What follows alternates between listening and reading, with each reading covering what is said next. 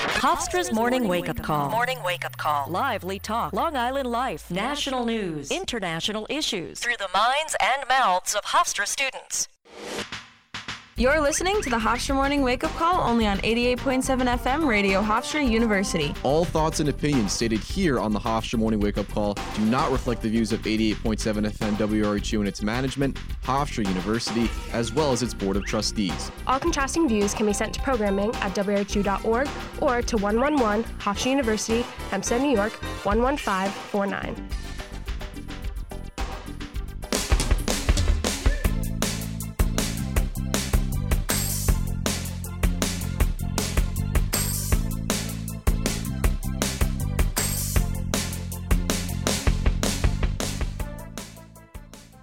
Good morning, everybody, and a great morning it is, because we have everybody for the Tuesday show in today. Welcome to the Morning Wake-Up Call on eighty-eight point seven F M W R H U. Today on the docket, we got plenty of stories to get to. Uh, we do have the shooting of sixteen-year-old Ralph Yarl to get with updates through there. Uh, we also have our interview with Professor Richard Himmelfarb coming up that Kevin did a little while back. And then also some more updates on the TikTok instances in the United States government. Otherwise, though, we are going to kick it on to you after the spot here.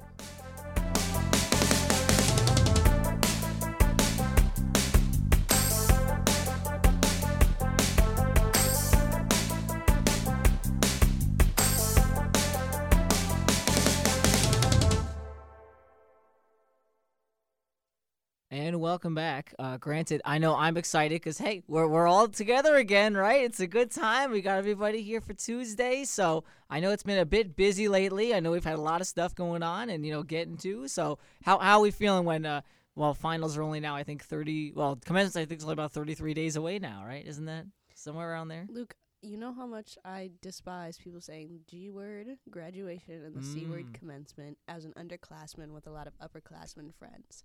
So it does kind of hurt my heart a little bit that some of you guys will be leaving us, but very proud of each and every one of you. Probably something I should know. What is the difference between graduation and commencement day? Commencement is just the ceremony.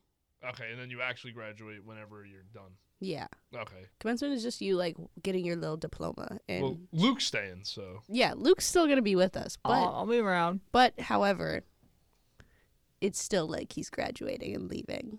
And yeah, it is. It's totally different after. Yeah. I'm going to be a big crybaby about it. But I'm manifesting that the weather is super duper nice for everybody who is graduating and commencement, especially since people are taking their senior pictures recently. I was going to say, it doesn't matter either way, though, because it's it's indoors. I know. I wish yeah. it was outside. I mm. wish we did it at the lacrosse stadium, like Shuart. Shuart? Shuart? Yeah, I think it's Shuart, yes. Shuart. That would be smart. I don't know why they don't. Uh, it would make sense. I guess mm. inside is easier to plan, just in case there's that rainy day. Mm-hmm. Yeah. So it avoids any potential issues. You go they, outside afterwards, I guess. They didn't amount, announce yet who's doing the speaking yet. They haven't said? No. Who did I, last been, time? Uh, so last time, oh, gosh, I don't even know who was last time. Oh, it was, oh, Mayor Adams did the law school commencement. Oh. And that was the, oh, and um, Mary Lou Galvez in December. She's the, uh, like, uh, I guess, chief operating officer, I guess you could say, of uh, W A B C seven. That's cool. So shout out to the, all the comms kids. Um, so hopefully another legend does mm-hmm. yours, Luke. I, I don't know. We'll, I had we'll a dream. Out. I had a dream that Waka Flocka did my commencement speech. That's a weird dream. What would Waka Flocka Flame say about That's one of the weirdest class. Dreams ever. I, I had a good time. He was just like, life is short, live it to the live it up.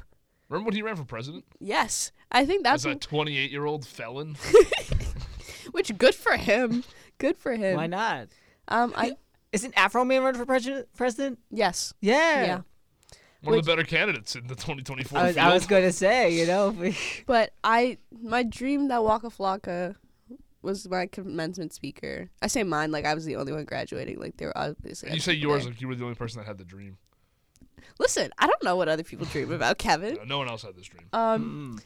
It just reminded me that like life is short, and you should live it up and have a good time and focus on protecting your peace. And that's my little um advice for. Mon- Tuesday, not Monday. Oh my gosh, that's my advice for Tuesday. Yeah, days days are getting long. They're going by quick, and then you don't know what day it is. Exactly.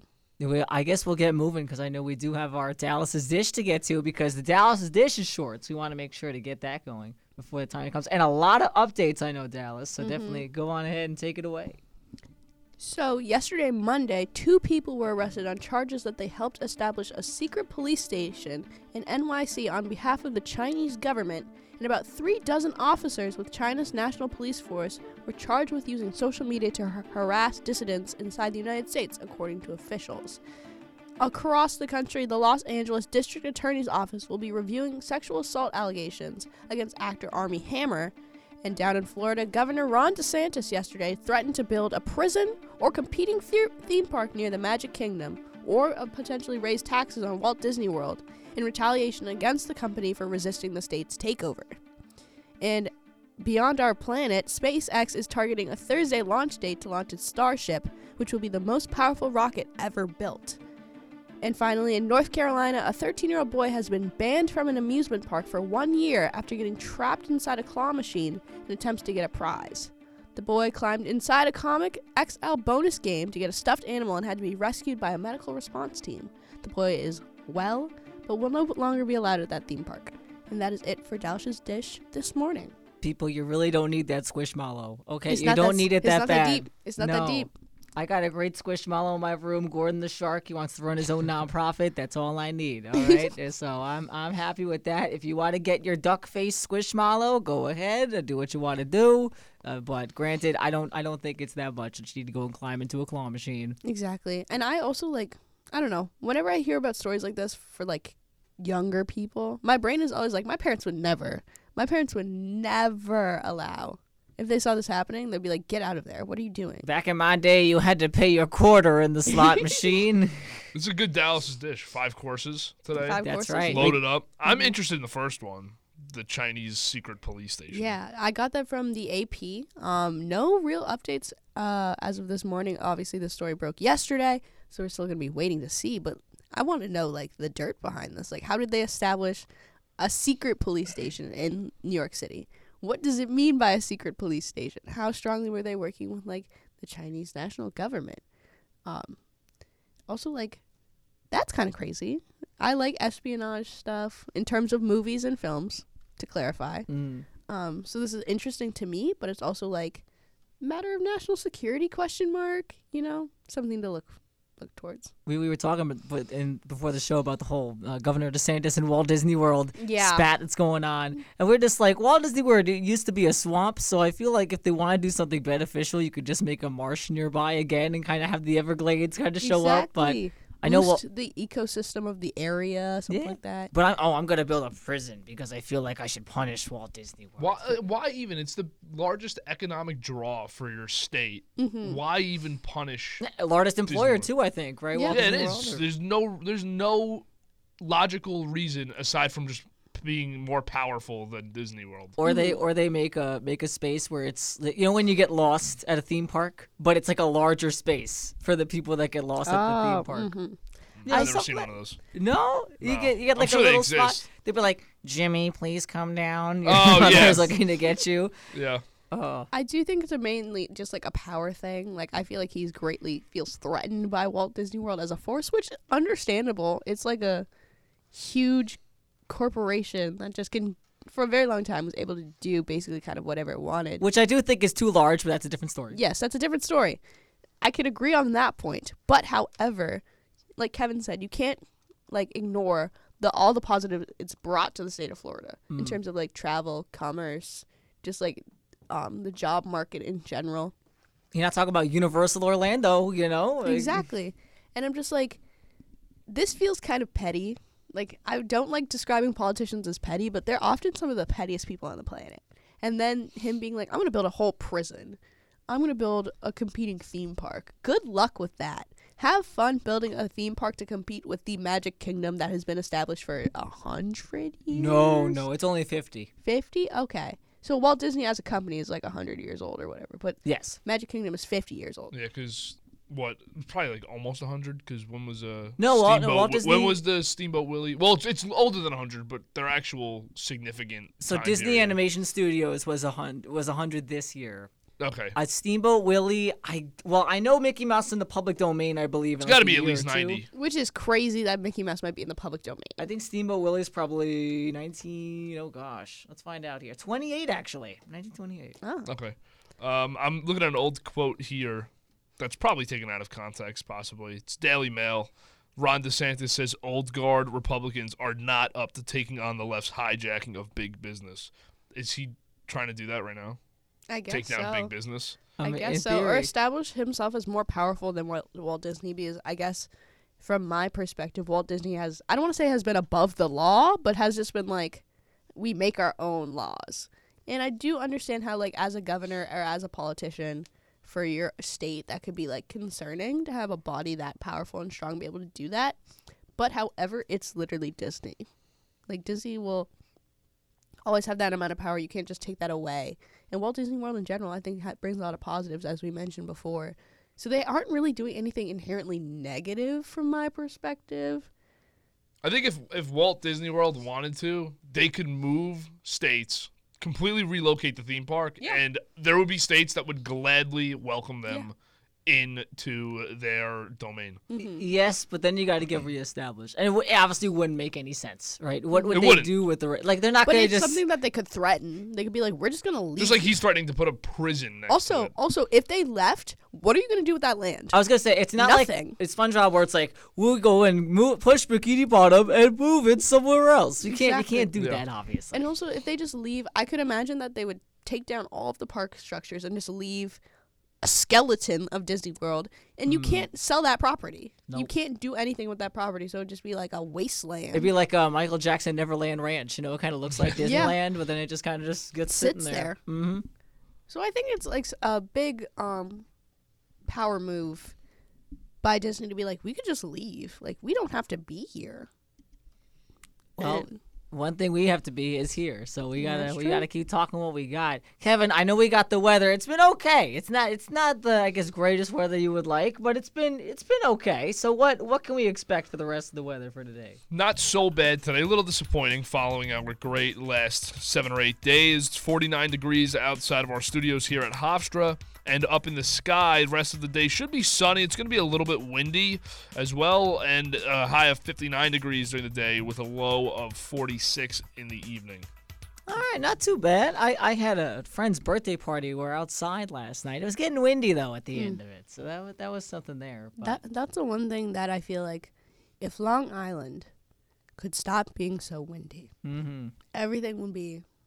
not as bad, like temperature-wise. When you go by the dorms, and oh no my trees, gosh, it's a wind tunnel. It's a wind tunnel. I feel like I'm gonna get knocked over every morning when the wind's above like six miles per hour. Mm. I don't really know how miles per hour works in terms of wind. No idea. Don't know if that's that fast, but that's pretty. That's significant. Okay, the wind's very strong. Thank you, Kevin, for affirming my. That's fears. Significant for a walker. Mm-hmm. It's too much. It's too. Growing much. up here, I'm pretty used to it, mm. but I guess you, you got a point that. Coming from any non-island or non-coastal place is there's not going to be any wind. Mm-hmm. It's also just like the fact of the way the buildings are structured, at least like uh, Luke said, the towers, and also like New York City in general, they just funnel wind in a way where it's just you can't fight it. You can't fight it. You can't try to avoid it. You just got to adapt. You just yeah. have to face it. Hey, April showers bring May flowers, though, so that's good. We're getting Ugh, ready for those. I hope it doesn't rain. I don't like Dallas rain. hates rain and flowers, so ah. rough two months. Listen, I don't hate flowers. I don't like flowers as gifts because they're going to die. Unless it's from Pub Safety or the grounds crew. The oh. grounds crew this morning gave me, one of the grounds crew members gave me uh, a bouquet of fake flowers on my little walk. And at first, I was just like, oh, I really don't like real flowers. And then I realized they were fake flowers. But they were really pretty fake flowers. So I'm just like, day made, morning unbeatable. Nothing can stop my flow. Um, but again, I just don't like real flowers as gifts because they're going to die. And they're just like going to start smelling after a little while. And I'm just like, mm. ugh. Well, we'll we'll stick it around here. Maybe we'll get some flowers one day in the office, in office, I don't know, station, whatever. We'll, we should. I think we earned them. Be. Yeah. Hey, you know, we we we got a ton. Four of Marconis. We have four Marconis, and we haven't gotten four flowers. Four Marconis, no flowers. They never, man. That stinks. Would you trade a Marconi for some flowers right now, Luke? No. Honestly, nah, I don't think so. I do I do like cherry blossoms, though. The cherry blossoms are, are I have oh. a cherry blossom tattoo on my arm. Nice. With my mom. Shout out my mom. Miz Jackson. Does anyone ever sing Miz Sorry? Oh, all the time. All the time. Yeah, that's gotta be. Oh. Yep. You gotta be tired of that song. Oh, one hundred percent. And I love Outkast, but I am tired. The amount of times, like at least like once a week, somebody will like hum it under their breath, and they're just like, "Oh, sorry, uh. like I didn't mean it like that." I'm just like, "No, listen, the joke's been made since I was in kindergarten, so we gotta." You gotta move along. Look, we don't have uh, Miss Jackson and Zeta, do we? No, we do. I played it once. Yeah. All right, that's gotta be. It's gotta be our first. All right, I'll, I'll I'll throw it in when I can. But we, I know D- Dallas said we gotta move along a little bit, and we got some stories to get to for now. Kevin, we're actually gonna go with yours first on the Ralph Yarl, so take it away. Go ahead. All right, so we were talking about it before the show. I'm sure everyone's heard about it because this is a couple days in the making now. Really frightening story. sixteen-year-old boy named Ralph Yarl was shot this weekend by an eighty-five-year-old man. Yarl was going to pick up his two younger brothers when he knocked on the wrong door and he was shot. Fortunately, a quick rush to the hospital may have saved the teen's life. He now recovers at home. For the shooter, Andrew Lester, he's facing two felony charges, and he defended himself by saying that he lives alone. He heard the doorbell ring right before going to bed. He then saw a black man pulling on his storm handle, storm door handle, and felt his actions were in the name of defense. Authorities are investigating whether or not the crime had any racial motivation behind it, but said there is nothing on that front as of now. All that information is from the A P. So really, really scary story. I mean, kid, sixteen-year-old kid, if you see the picture of him, he looks like he could be thirteen. I mean, young-looking kid, knocks on the door to pick up his younger brothers. Could have knocked on a worse house and gets shot. Uh, frightening stuff. I think, the obviously, the age of the person who did this has something to do with it being like eighty-five or eighty-four, and the uh, person... Andrew Lester said he lives alone, so he was scared. He said, quote, "I was scared to death due to the boy's size," according to a document that was uh, showed to the court. Um, for me personally, I just think I don't like how in society our first instance is fear or hesitation or just general judgment. And obviously it's a testament of the times that we live in. But this is a, like a kid. Mm-hmm. Like, he does not look like a grown person. Adult. He's sixteen, but as Kevin said, he looks thirteen, and being scared to death due to the boy's size. If you look at pictures of him, he appears to be kind of tall, but a re- like really lanky, skinny kid. And I just don't. I can't imagine my first instinct ever being, I need to immediately start shooting at this person. I'm I'm honestly surprised he survived because exactly. he got shot in the head. Yeah, and then he got and then they shot him again. Exactly. So I. I think the fact that he shot him multiple times also immediately just feels like there's some sort of aggression towards uh, this child in general, and it just doesn't sit well with me in my spirit. The fact that this person is relying on the fact that they were scared to death of a sixteen-year-old who, if you look at pictures of him, looks early teens at best. And and just want to, want to mention, Andrew Lester is uh, white and Ralph Yarl is black, just to uh, reiterate there. Mm-hmm. And um, Andrew Lester didn't get arrested. He's facing charges. Yep. There's been serious protests going on outside of his house. They where, egged his house. Yeah, where he's currently staying. And I read through the, the C N N article here. It says about Ralph Yarl, a section leader in a marching band who could often be found with an instrument in hand, had been looking forward to graduating from high school and visiting West Africa before starting college, according to a GoFundMe started by his aunt, Faith Spoonmore. That's, it's once you add an element to even the human being that the sixteen-year-old is, then it just puts so much more. Mm-hmm. Kid's in band. He he wants to graduate high school. He's going to college. This is obviously you could. I, I could tell by the picture of him that he's a really just nice kid. And, you, and could, you could just tell. I was gonna I was gonna say Dallas. I know we mentioned before the show, but you were saying like at least when you know your first instinct when you go to the door isn't oh I'm gonna go grab my gun because exactly. someone's at my, my door. Exactly. My first instinct is if somebody who I don't know is knocking on my door, I would see what they need. I would ask them through the door if I could help them. He's apparently, like, according to the story, as Kevin said, he's looking to pick up his two younger brothers. So he's looking for his siblings. And I would just be like, oh, wrong address. You got the wrong place. But the fact that your first instinct was to, you saw that it was a black m- child. I don't want to call him a black man. I've heard people like on the news refer to him as a black man. He's sixteen, so he's a child. Like, let's call it as it is. He's a kid. Um, and your first instinct is to arm yourself and feel the need to just start shooting. Like, I don't know what transpired between the two of them. I don't know if words were exchanged, but the fact that you opened fire on a stranger, point blank period, with no indication, to my knowledge, that they were an actual real threat to your safety. And of course, the you know the kid's gonna be nervous, because if he's gonna pull on the handle, it's probably like, why isn't my door open? Because mm-hmm. he thought it was the house, mm-hmm. right? So then, you know, for him, he's gonna be a little nervous in that mm-hmm. sense. But it it shouldn't be on you know the eighty year old guy's the instance to just be like, oh, I'm just gonna do something. Exactly. And my thing is, like, why not help out the kid? Exactly. You know, like, like give him directions if he's lost. Mm-hmm. My big thing is, you should not be killed. This is not like a hot take, I promise you. You should not be killed for making a mistake, like finding the wrong, like getting the address wrong. You should not be killed for, like, this doesn't apply to this case, but in the cases of people getting killed for, like, shoplifting mm. or things like that. Yep. George Floyd with the counterfeit bill. Yeah. Yep. That shouldn't result in you no longer being able to live. Um, so that's just my overarching two cents on the matter of unarmed people getting murdered. Also, the family set up a GoFundMe, as I just mentioned, and it's almost at three million dollars oh, wow. since. So GoFundMe really has provided some great stories. They the, the amount of donations, when it's done properly and ab- actually advertised, is pretty incredible. I mean, mm-hmm. it, at least nothing can make up for what happened to the family. Mm. And they d- also said that they expect or they hope for a full recovery. And I mean, what a miracle. The fact he's even cognizant right now. The fact he's alive is yeah. crazy, mm-hmm. and to have a full recovery would be pretty remarkable. And uh, then, you know, the family ends up with almost three million dollars at least. On the other end, like I said, not a good trade-off for the family. I'm sure that they would rather have it the way it was on Friday, you know, but um, it at least adds a little bit of an easier...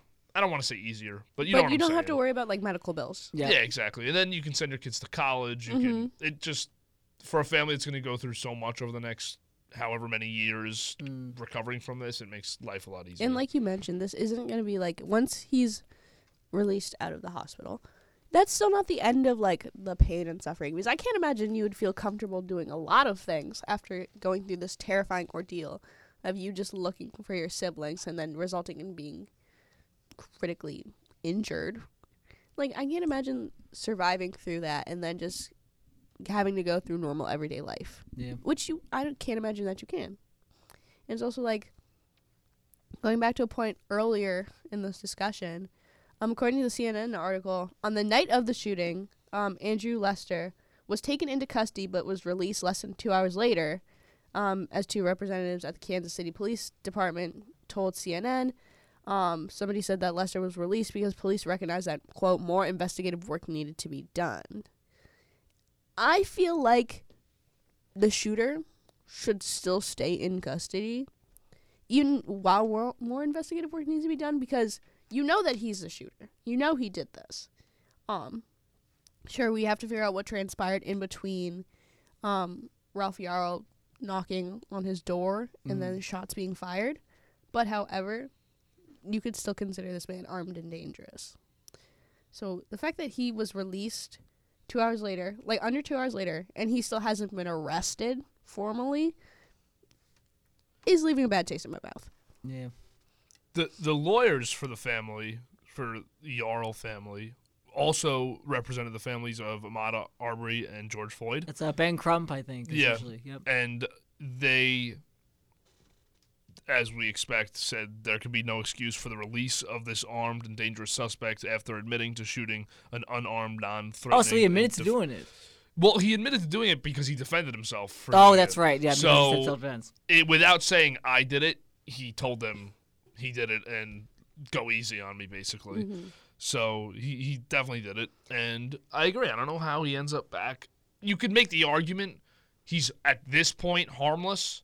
But still, I mean, what, mm. what precedent does that set? He shot him multiple times. Yep. Like, one shot, still bad. Yes. Still bad. But the fact of the matter is, According to the C N N article once again, um, Ralph fell to the ground after being shot the first time, and then Andrew Lester fired again, shooting him in the arm, according to what Ralph told the police. The fact that he was on the ground and had already been shot, and then you felt the need to shoot him again. And then again, according to Ralph, he said that Andrew Lester said, quote, "Don't come around here," end quote, after, before Ralph ran away to go to n- multiple homes to ask for people to h- call the police and help him, which is just like, feels microaggressive, not even microaggressive, but like macroaggressive to me. Um, doesn't sit well with me. Very, very scary. And I can't imagine how a sixteen-year-old child, how terrifying that would be. Yeah. I would think not to go too much into what how I would defend my home with a gun, because I don't ever plan on doing it. But I would think that if I if it was not anything more, so if it was not a racially incentivized hate act, I would think I would answer the door with the gun if I thought I had to defend myself, and not just shoot it r- seemingly right away. Exactly. I would at least have some conversation, or maybe point it if I felt I needed to. Mm-hmm. But I don't know. I, I, I'm not a gun owner or user, so I can't say for sure. But this it just feels there's so much that has to go into it as far as investigations go, but it doesn't feel like a clean-cut accident while defending yourself. Yeah, mm-hmm. I'm just going to note, Andrew Lester, at least as of right now, has not been charged with a hate crime. That could be changed, if mm-hmm. anything. Uh, but there is just a quote here from the A P itself. Uh, it says, "Missouri is among roughly thirty states with, quote, stand your ground, end quote, laws, which allow for the use of deadly force in self-defense, but the prosecutor determined the shooting was not in self-defense." Because, uh, also deeper into the C N N article, it's kind of like somebody's, Andrew Lester said that Ralph Yarl was, like, pulling on his door. According to Ralph, he said he just rang the doorbell, and he did not pull on the door. So, he, obviously, conflicting stories that we need to get to the bottom of what really happened. Mm. I'm more willing to side with the sixteen-year-old who didn't, who was shot twice, yeah, than the eighty-four-year-old man who did the shooting. But again, that's my prerogative. You don't have to believe what I believe, but that's so terrifying. And I can't imagine being a neighbor who, like, sees, like, a child covered in blood. I wonder if there are witnesses. Like, if anybody... There there are. Um, so, so a neighbor who has not been identified told C N N that she called nine one one after Ralph came to her door bleeding. Um, she, oh, so he was able to get up? Yes, and go he to got a, up and oh, ran for help. Oh, my gosh. Um, she was. She said she was compelled... Com- she said that the police told her to stay inside since they didn't have the exact location of the shooter. Um, uh, until, like, an emergency operator came to ensure her safety. Um, she said she then went outside with towels to help suppress the bleeding. And the quote is, "This is somebody's child. I had to clean blood off my door, off my railing. That was somebody's child's blood. I'm a mom. This is not okay," end quote. And I think that summarizes it perfectly. That is somebody's child. Hmm. It is a child. It's very, very sad. Um, sad does not begin to, like, surmise all the feelings and emotions behind it, but it's a tragic thing to see in our country that this keeps happening, and it affects children who should have long, help, healthy, happy, untraumatized lives, mm-hmm. no matter what. Um, so, yeah. Well, we can only hope for the best for, for Ralph Yarl there, so hopefully he makes a full recovery, which, I again, you know, miraculous how he has already been able to, you know, still be Uh, here with us, which is great. Uh, but granted, we're going to go and get on to our next spot through here. We actually have uh, Mikey. I know you got your uh, interview spot here uh, for the Fox News and Dominion case. So we just want to go and intro that for us. Go ahead. Yeah. So as as for today, uh, the Fox Dominion case officially kicks off. Fox is being f- sued for one point six billion dollars for defamation. Now I got a chance to sit down. I just sit down with somebody to discuss the trial and kind of the implications of it uh, by the name of Kaivon Shroff, and he worked for Hillary Clinton's campaign in twenty sixteen, and he gives some pretty good insight, so let's take a listen. All right. For Newsline, I'm Michael Den here with Kaivon Shroff to discuss the implications of the Fox trial. Thank you so much for coming on the show. Great to join you. I wanted to start by asking, from a P R perspective, what does this mean for Fox? You know, I think it's uh, quite the disaster for them. And you have to sort of zoom out to the broader context. This Dominion lawsuit is obviously getting headlines, but this is really coming after years of Fox dealing with big issues, including losing major advertisers year after year because of stars like Tucker Carlson really becoming so extremist that, you know, mainstream advertisers don't want to associate with the Fox News brand. Now, of course, this case, I mean, they're being sued for a ten million dollars, I mean, sorry, ten figure Uh, one point six billion dollars uh, lawsuit here. So that's a huge blow to this network. And also they're losing, it seems, even among their own viewers, who recent polling has showed one in five Fox viewers trust the network less after this lawsuit. So really they're getting attacked from all sides here. I was actually going to jump into that with the viewership and trust. How, what kind of implications does this have for not only Fox News, but other media outlets as well? Sure. So I think one of the things people are talking about in relation to this case, and actually in relation to, if you remember a couple years ago, um, Sarah Palin's case against the New York Times, this idea of revisiting what's the, the actual malice standard, which comes up in these defamation cases. And it requires that to hold somebody accountable for defamation of a public figure or celebrity, you have to show that um, the person spread knowingly false information or had reckless disregard for the truth. Um, so it's a pretty high bar to show. And unbelievably, in this case, it seems pretty apparent that Dominion has strong evidence to be able to prove that case. But sort of the larger picture here that has some in media concerned is that conservatives on the Supreme Court seem willing to reevaluate that actual malice standard, which has been around for quite some time now, um, possibly making it easier to sue publications, which could have a chilling effect. You know, if you can if, imagine a scenario where sort of every billionaire who doesn't like what's been written about them starts suing, you know, smaller publications into the ground, regardless of truth, that could be a problem for the media landscape. So people are worried about that outcome. I think this is a particularly clear-cut case, it seems like. So either we'll see a settlement and that issue won't be raised, or, you know, Dominion's probably poised for a pretty strong win. Now, we've seen in the past the difference between, or the argument between Fox News and Fox Entertainment. Fox was on trial. They said that they were an entertainment company, not a news company. So wondering, how big of a role do you think that statement will play in this? I don't know that that's going to work for them here. I think, you know, the, the judge has already made it pretty clear that that sort of line of reasoning and argument is not going to work in this case. Um, and that was their main line of defense. I think, you know, it's going to be a pretty disastrous scenario if Fox has to go to trial here and tease out that exact issue and question that you've raised, because it'll expose that most of their news isn't really as professional as I think the industry standard would be. It's really, you know, the business model is sort of their extremist commentary, and that's what they kowtow to. And we have, you know, we've seen already a preview of some of the text with big stars, the opinionator stars who are allegedly not the news people, telling people what the news people should cover. So that's a pretty bad, uh, you know, crossing of the lines there. Unfortunately, we are out of time. Thank you so much for coming to the show. Great to join you.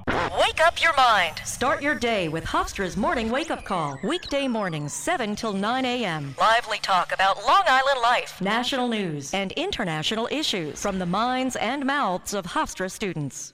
If you are just now tuning in, you are listening to the Tuesday edition of the Hofstra Morning Wake-Up Call here on eighty-eight point seven F M, Radio Hofstra University. Thank you to Mikey Dent for that awesome interview. And you are joined again by myself, Dallas Jackson, Luke Farrell, and Kevin Bunk. We're going to get into a little bit of an international spin on things and looking towards Vladimir Kara-Murza, a prominent Russian human rights advocate and a vocal critic of the Kremlin, who has been sentenced to twenty-five years in prison after publicly denouncing Moscow's war in Ukraine. For context, Kara-Murza was originally detained one year ago, coming hours after he interviewed with C N N after he criticized Russian President Vladimir Putin's, quote, regime of murders, end quote. Kara-Murza was on trial for a multitude of criminal offenses, including treason, spreading fake news, and facilitating activities of an undesirable organization. Last year, Russia officially criminalized criticism of the military, and the court said he would, quote, serve his sentence in a strict regime correctional colony, end quote. Murza will appeal the sentence, as he sta- as stated by his lawyer, Vadim Porokov, to C N N on Monday night. Murza has been strongly critical of Putin and has also survived two poisonings in his entire life. I think I actually remember hearing about this. I don't know if it was in C N N or it was C B S Sunday Morning, but someone had gotten the interview with him, as you mentioned before, And it, it was just a crazy story. Like, he was a part of the whole system, and then he got out of it, and then he's like, okay, I'm going to go and expose everybody. And then he was, I think he was living in the United States, right, somewhere mm-hmm. in, in, like, Alaska or something. And then, I, but how did they detain him, though? Because I thought he was... I don't know the logistics of how he was detained. He was just doing a C N N, an interview with C N N, and he was, like, talking about how he's so against what the Moscow of, Moscow officials are doing, especially Vladimir Putin, and suddenly he's now in prison. And he's been detained for a year, and now he's finally getting sentenced for twenty-five years in prison just for um, speaking out against the war in Ukraine. And as mentioned before, Russia did officially criminalize criti- being critical of the military, which is such a dystopian idea coming from the United States, like being from the United States and knowing that we have that freedom protected, and to know that if you ever just want to be like, hey, I don't support what the military is doing right now, you could go to jail and face serious time is a scary thought to have. Have you seen the picture of him in the courtroom? It's crazy. He's in like a, he's in like a, you ever see the Avengers, uh, if anyone's yes. out there, you ever see the Avengers, uh, Loki's when, in the box? Yeah, yeah he's in one it's of those. The, exactly what it looks like. Container. Yep. It's like a fishbowl. A glass container in the middle of the room for his sentencing, what? Which is just like... So uh, scary. I was going to say, what what is a strict regime correctional colony? I don't know. They don't really get into it, but it sounds not cool. It does not sound fun. Four words you do not want to hear and where you're going to get mm-hmm. placed. And it's like, it's it's when you dig into the C N N article, it's very frightening to see how afraid his family is. Like, his wife is very afraid for his well-being because apparently his health has already been declining just in general. I don't know if it's a testament to the two poisonings he survived or is it just, like, general age. But according to his lawyer, his health has been declining um, just over the past couple of years. And on top of that, like, his kids are just really scared that, A, they might never see their father again. B, they don't know how he'll be taken care of while he's, like, away if he does end up, if the sentencing does go through and he does end up getting put in prison. Um, they're just really worried about him. But Kara-Murza has been kind of in good spirits, and he said he's very proud of his political views.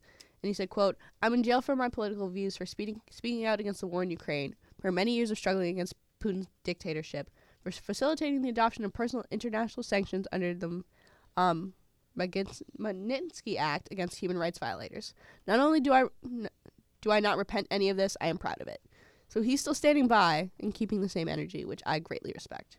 So strict regime correctional colony is where he's going. It's a penal colony, but it looks like, if you look at it, like World War Two concentration camp, the visual of it from the outside, there's, it's just barracks, so it's not cells, and it's just forced labor mm. the entire time that you're in the colony. So that is where he is headed. Hopefully not forever, but doesn't seem promising. Listen, he said he's going to um, appeal the sentence, sentencing, but it, as Kevin said, it does not look very promising, especially with how um, Russia handles cases like this. Now, it is important to note he does have dual Brit- British and Russian citizenship. So, if there is any indication of, you know, you never really like to go with these things, but a, I guess, prisoner swap or exchange uh, that could be placed. There is that mm. opportunity, but I, I don't know how much is really going to be Uh, inputted with that, because I think the Kremlin have been looking for him for a long time, or at least mm-hmm. trying to get him on something, and I guess they figure that they can just do this now, because apparently they passed an act when uh, Russia started the invasion of Ukraine where you can't speak out and spread false information about the military. That's kind of how they're trying to get him on this. Which is like they get to pick and choose how they identify information as being false, yep. and I guess anything that is inherently critical of the military or Moscow government is now identified as quote-unquote false information. Um, but again, like, I really hope that there's something that maybe international politics can do in order to ensure his safety or just help him get out of the situation, because he's just advocating for the human rights of people in Russia, outside of Russia, being affected by Russia. Um, and people should not be in prison for, you know, speaking out against the government. And it's a privileged thing for me to say that, because I live in the United States, and it, other people don't have that right in other areas, in other countries. But that's how my thoughts and feelings are. I wish him the best. I wish his family the best, and I hope things work out for them. I, I don't mean to cut the conversation short, but I know we have Kevin's interview with Professor Himmelfarb. So just a quick intro, Kevin, and then we're going to go get right to it. Yeah, so this week at Hofstra is the Obama conference where they review Obama's presidency. Unfortunately, Obama will not be here, but you'll hear uh, all about it in the interview. Richard Himmelfarb is a professor here, poli-sci, and he is one of the main curators of the event this week. So let's take a listen. And after this, we're going to go right to the top of the hour, so we'll see you then. Professor, when you hear maybe that students aren't interested in a conference like this, what would be your pitch on the importance of this event for students? Well, um, you know, when I think about the Obama presidency, I think that it really was the first sort of presidency that many students on campus remember. Um, Obama was president from two thousand nine to two thousand seventeen. And that really does coincide with the formative years of many students on campus. Uh, uh, Barack Obama's presidency had a great influence on the country.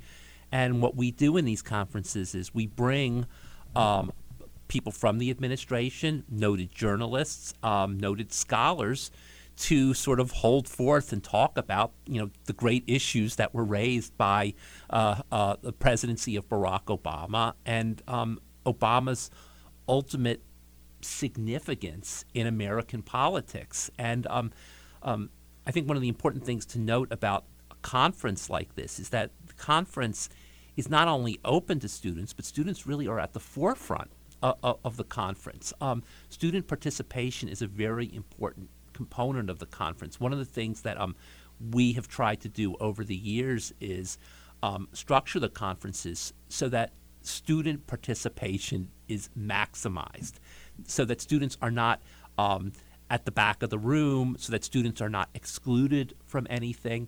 And as a matter of fact, whenever possible, we try to put the students at the front. We try to give students as many opportunities as possible to meet policymakers, to ask them questions, to ask questions of scholars, and to fully participate in our program.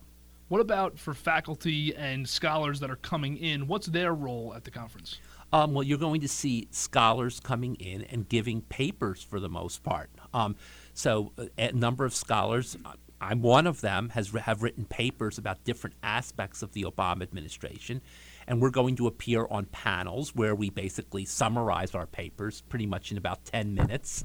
And then um, we're going to have a discussant on a panel who also will be a professor.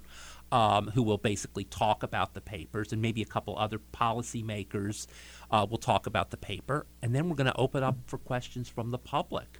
So these will be um, full-fledged um, dialogue about, you know, different aspects of the Obama administration, be they healthcare, policy in the Middle East, climate change, and the like. You talked about writing papers for the event. I, to my knowledge, you wrote a paper on healthcare regarding the Obama administration. Can you give us a little sneak peek of what's in that paper and what we can expect to hear about it? Well, um, the paper is about um, probably the most controversial thing that uh, Barack Obama ever said. And uh, in selling his uh, uh, healthcare reform plan to the public, Obama promised on numerous occasions that if you liked your health insurance, you could keep your health insurance and that it would not be affected by health care reform. And lo and behold, um, after saying that practically thirty times over a period of three years, um, people started receiving cancellation notices from their health insurers. And it turned out that um, what Obama had said um, was a false promise. Okay, and that he basically had promised something that turned out not to be true. So my paper examines what was going on here. Did he misspeak? Was his promise sort of aspirational or just based on hope? Or did he outright lie? Aside from healthcare, what are some other topics that you expect and that students or anyone that goes to this event can expect to be covered? Well, for example, we're going to have uh, quite a few people who are going who have written papers about United States policy in Afghanistan, United States policy in Iraq, uh, the Obama administration's um, um, policies concerning the war on terror. Um, we have a couple people who are addressing uh, topics such as education and climate change. Um, we have about forty papers, a bit more than forty papers that are going to be given during the conference. And um, They run the gamut of topics, domestic and foreign, from the Obama administration. Some of them are going to concern press relations. Some of them are going to concern things like the role of the First Lady. Um, some of them are going to concern Obama's speaking style. So again, a wide variety of topics are going to be addressed. With those topics, and just with every presidency, there's so many criticisms, there's victories, there's pitfalls, everything that can come with a presidency. And Obama with eight years in office, and now we're looking back in hindsight. What are some of the overarching questions and criticisms that can be answered or at least talked about a little bit more in depth at this conference? Uh, I think one of the questions that I will be interested to um, to hear people discuss will be this question of, why was Obama unable to unite the country? So he comes in and he promises basically he's going to unite the country, and in particular he's going to help the country um, deal with the issue of race. And when he leaves office, the country is possibly even more divided than when he enters office, and most Americans believe that race relations have worsened. They haven't gotten better. And I'm, I'll be interested to hear what people think about that. Was um was there no unity because Republicans refused to cooperate with him? To what degree did Obama contribute to this sort of great divide? Um, was he a racially divisive president? Could he have handled these issues differently? So I'll be interested to hear what people have to say about that. Once again, you're listening to the Tuesday edition of the Hofstra Morning Wake-Up Call. I'm Kevin Bunk. I'm sitting down speaking with Hofstra Poli-Sci Professor Richard Himmelfarb regarding the upcoming Obama Presidency Conference here at Hofstra University. Since Obama left office with President Trump and President Biden, there's been so much controversy, so much hostility between parties, and just in the current political landscape. So why is it important or valuable for us to look back to something that happened before what's currently going on in the Obama administration? Why should we look back to his eight years? Well, I think it's an important thing to ask about concerning how did we get here? So um, one of the questions that I'm interested in is how did we get Trump? Um, was there something about the age of Obama, the Obama presidency, that led the public to go in a completely different direction and elect Donald Trump? Um, were there grievances? Were the grievances legitimate? Were um, um, did Obama in some way contribute, okay, or unintentionally create the climate in which Donald Trump could actually become president in two thousand sixteen? So, again, I think that um, um, if you're thinking about the country right now and where we are and how angry people are at each other and how divided we are, um, something happened, okay, probably between two thousand ten and two thousand twenty, okay, that changed this. But I always say to people, don't think that it was just Donald Trump being elected that changed everything. There had to be conditions in place for Donald Trump to become president. And Barack Obama is part of that story. So this event, it's not the first time that Hofstra's having this event and looking back at former presidencies. Can you just talk about the history of the event, how to get started, and what is it like every year coming back to this event for you? Okay. Well, it's this is the thirteenth president. So um, from what I'm told, and I wasn't here at the time, there were a bunch of faculty who were kind of sitting around and having lunch one day, and somebody said, why don't we have um, – A, a conference that reviews different presidencies? Um, why don't we have a conference where we bring people in to talk about domestic policy and foreign policy and presidential style, and the and the conference will include historians and political scientists and economists and sociologists and journalists and people from the administration? And um, somebody said, yeah, let's do this. And then so in, I think it was nineteen eighty-two, they had the first of these conferences, and they began with the presidency of Franklin Roosevelt, who I think is essentially um, the first, you know, pr- great president of the modern presidential era. And then they started having conferences pretty much every other year until they caught up, okay? Um, the first one that I was at was the George H W Bush Conference in nineteen ninety-seven. Um, That conference was, I think, probably the peak of Hofstra presidential conferences, in the sense that virtually everybody from the administration who was important was there, including uh, the president, George H W Bush, and his wife, Barbara, um, who came here. And Barbara went to the daycare center and planted a tree, and George H W Bush dropped in on a panel that was discussing the Americans with Disabilities Act. And then he went over to the John Cranford Adams Playhouse, and they gave him an honorary degree. And then we had a banquet before which Mister Mi- President and Missus Bush stood for an hour and a half and had their pictures taken with everybody from Hofstra. Um, and we had a huge banquet, and virtually everybody who of importance was there. His chief of staff was there. His vice president, Dan Quayle, uh, came there. Um, Dick Cheney was there. And um, that was also a conference that was significant, and that was that was the first conference where we really incorporated students. And we actually matched students with uh, people who came in. And um, so students got to be guides for the people from the administration who decided to attend. And um, some of the students struck up relationships and friendships with the president. And the person who uh, we put with um, President Bush ended up uh, Uh, striking up a friendship with him. Before you know it, she was going down to Texas and then up to Cape Cod to help him edit his papers in the summer. So she actually got to know him and uh, very, very well. And that was true for a number of other people who came to the conference. So um, that was one where we had presidential participation. Of course, since then we've had the Clinton Conference, and Bill Clinton did speak here. And then we had the George W. Bush Conference about mm, now eight years ago. And now we're at Obama. Oh, unfortunately, not for lack of trying, Obama is not going to be here for the conference, and obviously his vice president is occupied.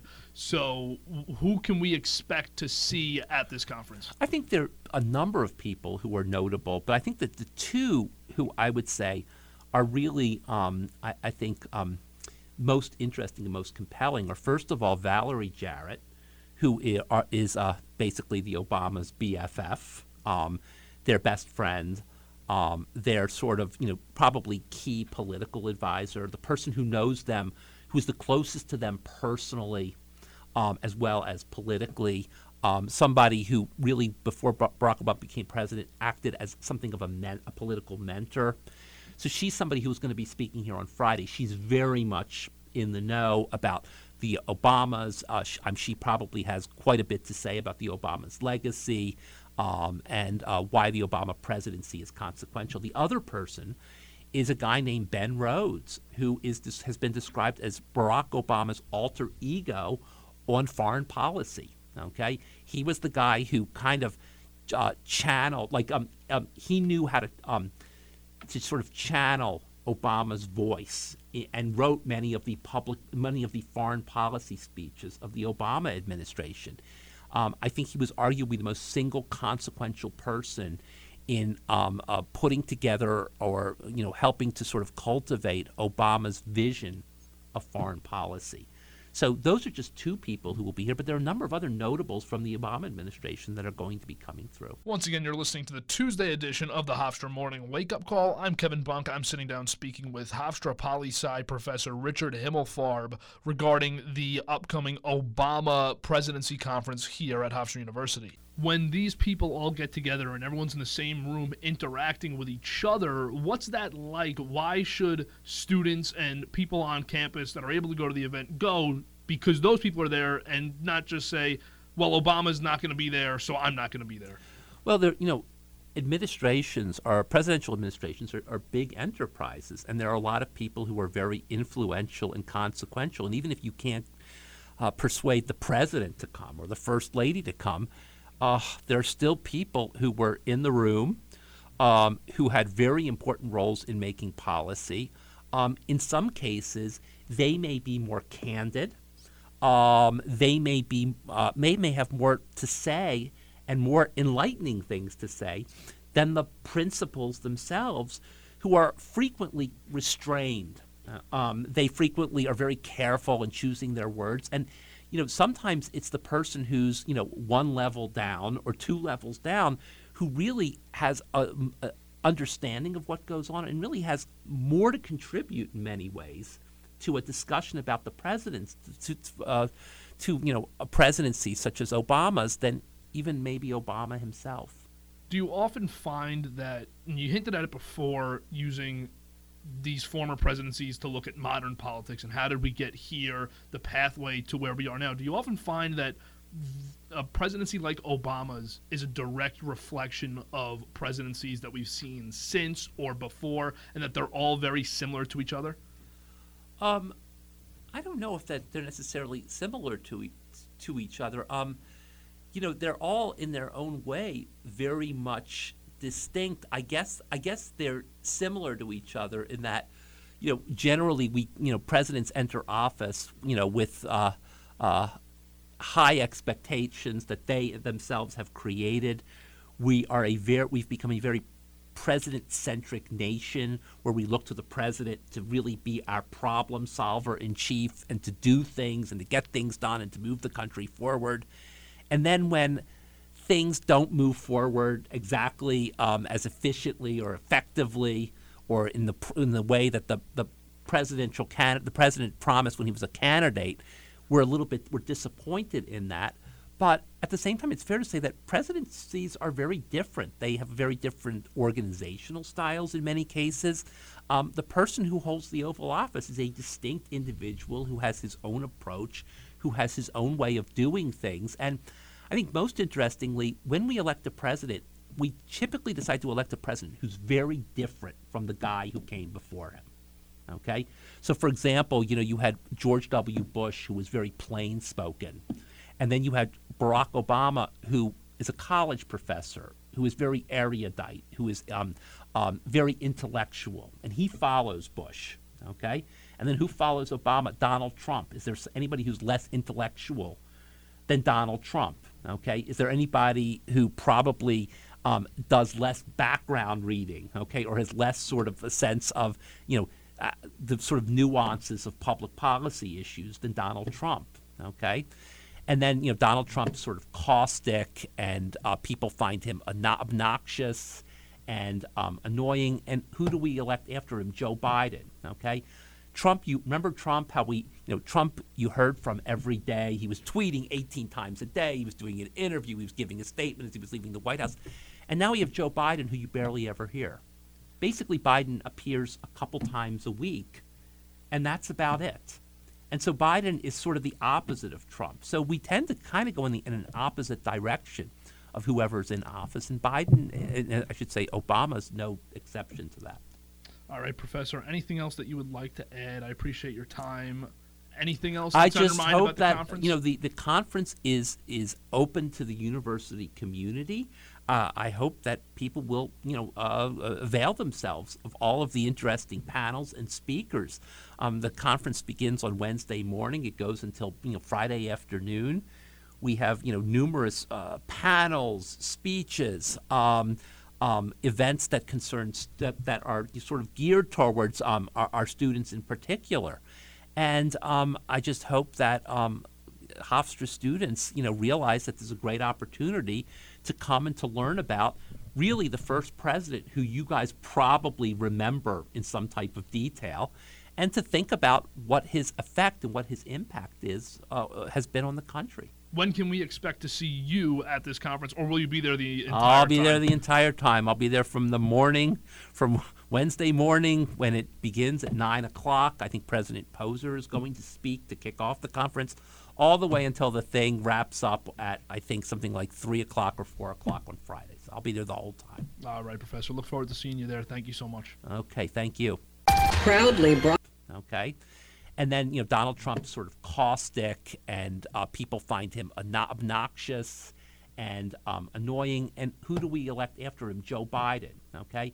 Trump, you remember Trump, how we, you know, Trump, you heard from every day. He was tweeting eighteen times a day. He was doing an interview. He was giving a statement as he was leaving the White House. And now we have Joe Biden, who you barely ever hear. Basically, Biden appears a couple times a week, and that's about it. And so Biden is sort of the opposite of Trump. So we tend to kind of go in, the, in an opposite direction of whoever's in office. And Biden, and I should say Obama's no exception to that. All right, Professor, anything else that you would like to add? I appreciate your time. Anything else that's on your mind about the conference? I just hope that, you know, the, the conference is is open to the university community.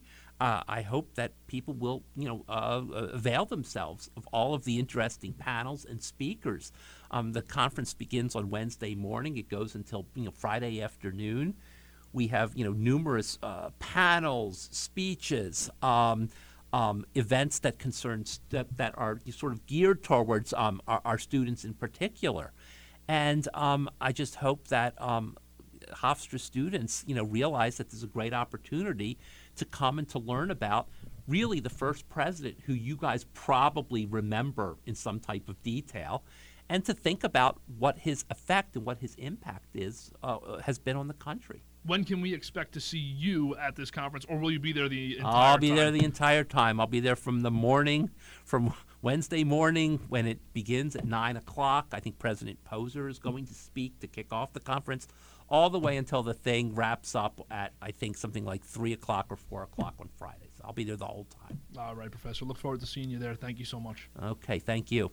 Proudly broadcasting from the Richard Phillip Cavallaro Studio. W R H U. Hempstead. You discovered, you discovered a cornerstone of the Lawrence Herbert School of Communication. W R H U. Hofstra's Morning Wake-Up Call. Morning Wake-Up Call. Lively talk. Long Island life. National news. International issues. Through the minds and mouths of Hofstra students. You're listening to the Hofstra Morning Wake-Up Call, only on eighty-eight point seven F M, Radio Hofstra University. All thoughts and opinions stated here on the Hofstra Morning Wake-Up Call do not reflect the views of eighty-eight point seven F M W R H U and its management, Hofstra University, as well as its Board of Trustees. All contrasting views can be sent to programming at W R H U dot org or to one one one Hofstra University, Hempstead, New York, one one five four nine.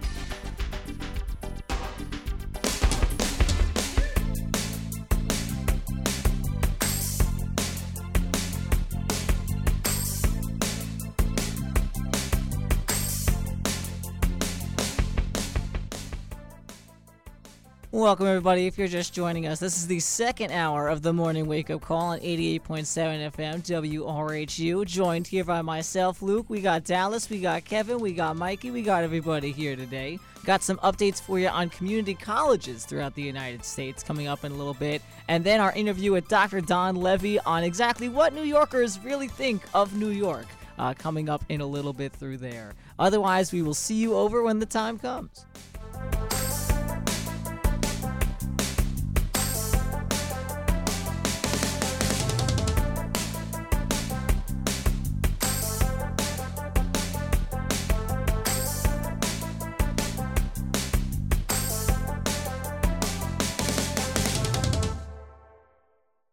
And welcome back again. Again, if you're joining us, this is the Morning Wake-Up Call on W R H U. Uh, again, special thanks there for Kevin and Professor Himmelfarb for joining us there the other day. I know Kevin got that done yesterday, so it was a good interview to get to. Uh, again, that's going to be for our Obama Presidency Conference coming up tomorrow, Thursday, and Friday. Jam-packed opportunities. I know I'm going to be volunteering from about eight thirty to ten thirty tomorrow, uh, so hopefully you all can make it. It'd be really great. I know we got Peter Baker from the New York Times coming. We have some other scholars there as well. I know I have to go to a communication and leadership panel, I believe, that's going on uh, around four twenty or so tomorrow. And anyone else going to do any of the uh, festivities going around?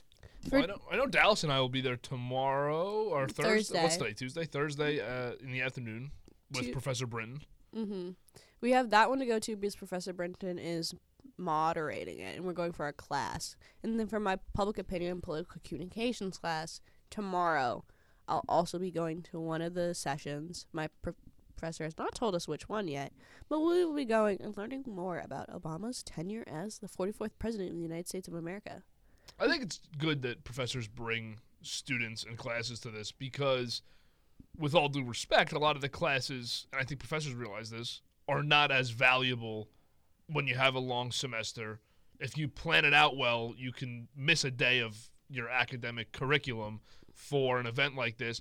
And Professor Brinton said it for, for us, for journalism majors, there's a lot of, and just for comm school in general, there's a lot of people who ran public relations or public affairs mm. or um, different communication style roles within the office of the president. Mm-hmm. And so it actually makes for relevant and interesting sessions if you pick sessions that relate to something you're interested in. It also can be a very good networking opportunity based on what you want to do, like if you're a political science major or if you're interested in public policy or public advocacy, or like if you're interested in communications, like talking from our perspective um, as comm students. It's great to meet these people and like pick their brains and ask them questions about like what it's really like on probably the biggest stage you could be on for any aspects of those. Like working for the White House is a crazy gig to book if you could book it. And it's like the fate of the country's communication, not only just like a singular business or a company. Like, you're communicating for the president, which I would want to be on Obama's uh, cabinet, because I big Barack Obama fan over here personally. And, and you don't really get a lot of opportunities to, you know, speak with a lot of these people that are in there, and especially administration officials I know are coming uh, through there as well. I know the uh, C E O for the Obama Foundation should be there. I, mm-hmm. I, I do blank on her name, but Valerie Jarrett. Valerie Jarrett should be there. Mm-hmm. Uh, so she'll be around in that uh, regard as well. So definitely administration officials that you already mentioned, which is great. Uh, and, of course, Hofstra has always hosted these presidential conferences. It's been around now. This is the thirteenth one, I believe. One, yep. Yeah, so which we, I think is incredibly valuable that we as a university have this, like, track record of doing some such large-scale events like this, because it's, like, good to be aware of, even if it's in the past, like, they're no longer in their presidency term. It's good to, like, reflect on the state of politics for at least four years of our country's history. I'm I'm just kind of scared that it's already been seven years. Yeah. I mean, what? Yeah. You know what's what's interesting is in the interview with Professor Himmelfarb, he said that they, you know, when they're looking at these presidencies, they use it to evaluate how did we get to Donald Trump and how did we get to Joe Biden. So it's not just it's it's a very, you know, deep dive into analysis of the path that Obama took to get us to where we are today, mm-hmm. because it's a recent presidency, because sometimes they started the conference talking about F D R, the, their first conference, which is not – the path is not as direct mm-hmm. to where we are today. So this one's interesting because of how recent it is, only two presidents ago, only seven years ago, which in the big picture of America is obviously a very – small amount of time, but Luke, like you said, I can't believe it's already seven years. Yeah. So it's it's going to be interesting. It's, uh, I'm looking forward to getting there for what I can get to and seeing what's going on and, and who's all there and how many people are there and the scope of the whole event. Mm-hmm. And then then you got to start thinking on to the next one, but here's the thing. Will we have one? That's what I was going to say, because the well the, we always are going to have one for the, you know, the presidents and all that, but it's the issue of, let's say that Donald Trump gets reelected. Then you technically have to wait like another six, seven years. So it's either well, you do it. Could you review? Well, you couldn't couldn't get anybody to come. It's like a Grover Cleveland scenario, right? Yeah. Like, why would you do it and then, oh, part two is coming up in seven years after it? Like, mm-hmm. I don't. It wouldn't really make any sense. But like Kevin, as you mentioned, like, who would, if we were to have one, we probably will, because just of how the way that who would show succeed. up? Who would show up? I think I Sean would, Spicer. I think that Trump would never show up at all, so you wouldn't be missing his presence here. Like, Obama, there was a chance he showed up yes. to this. Mm-hmm. They tried really hard to get him. He sent a video. I know the conference opens with a video address from Which him. Which is That's going cool. to be insane. Which is really also, you know, a nice courtesy mm-hmm. by Obama to mm-hmm. give the school, instead of just, you could blatantly just blowing ignore the them school. Off. And, and he's been here before, right? Debates in oh eight, twelve Mm-hmm. So mm-hmm. he's been here. He sent the video, a couple minutes long, addressing the conference, and that'll that's how it'll open up. But I think for a Trump administration, I think if hypothetically he was to have two terms of president of presidency separate, obviously with Biden in between, mm-hmm. you'd almost have two co- totally different cabinets mm-hmm. because of the amount of people that are not going to be back for a second term. So it would be interesting if you did have one ten years from now, if Trump had two presidencies, how would you navigate who you're bringing back, because of the divide between his two terms? Now, it's not it's not technically based on who the administration officials want to bring, right? It's what if Hofstra wants to possibly yeah. invite people. I mean, I, I would think I think COVID's going to be a huge aspect of that conference. Yeah. So you probably bring people like Doctor Fauci, Doctor Deborah Birx. January sixth Yeah, oh, especially January sixth Mm-hmm. I'm curious if they get like a Capitol Police Chief for that. Like, I that would, would. Be really... I want I want his tell-all. Yeah, that would that would be something. But, but I also think, like, you also have to think about the amount of people who entered his cabinet and left. Yep. And, or who got removed or who got fired. There's a lot of perspectives. Or who got let go. Like, that's a lot of people that you could reach out to. But it's also a lot of people who, like, have snippets of what it was like. Mm. Like, you can't get the whole story from one person, because so many people entered and left at different periods of time, either by, like, their own accord or just being straight up removed. Um, who was the guy who did the investigation? Oh, Robert Mueller. Yeah. We, mm. I would want him to be there. I would want to get his perspective on the story. Obviously, he might not be able to, because... I would say he's but. not. He wasn't technically part of the administration. He was kind mm-hmm. of assigned as the special counsel. So I don't. I don't know how much weight that really mm-hmm. holds in bringing him in. But I do know that this time around they're bringing, like, political pundits and, like, people who, like, talked about the presidency. There's a lot of journalists coming yeah. this week as well. So I think Robert Mueller would just be like an interesting way to tell the story of Donald Trump's term, first term as president. Oh, James Comey. Yeah. J- uh, yeah. But it's just like... Um, what's his name? Uh, uh, Mayor. Why am I forgetting his name? Mayor of New York. Oh, uh, you mean Bill de Blasio? No, Giuliani. No. Oh, oh Giuliani. Wow.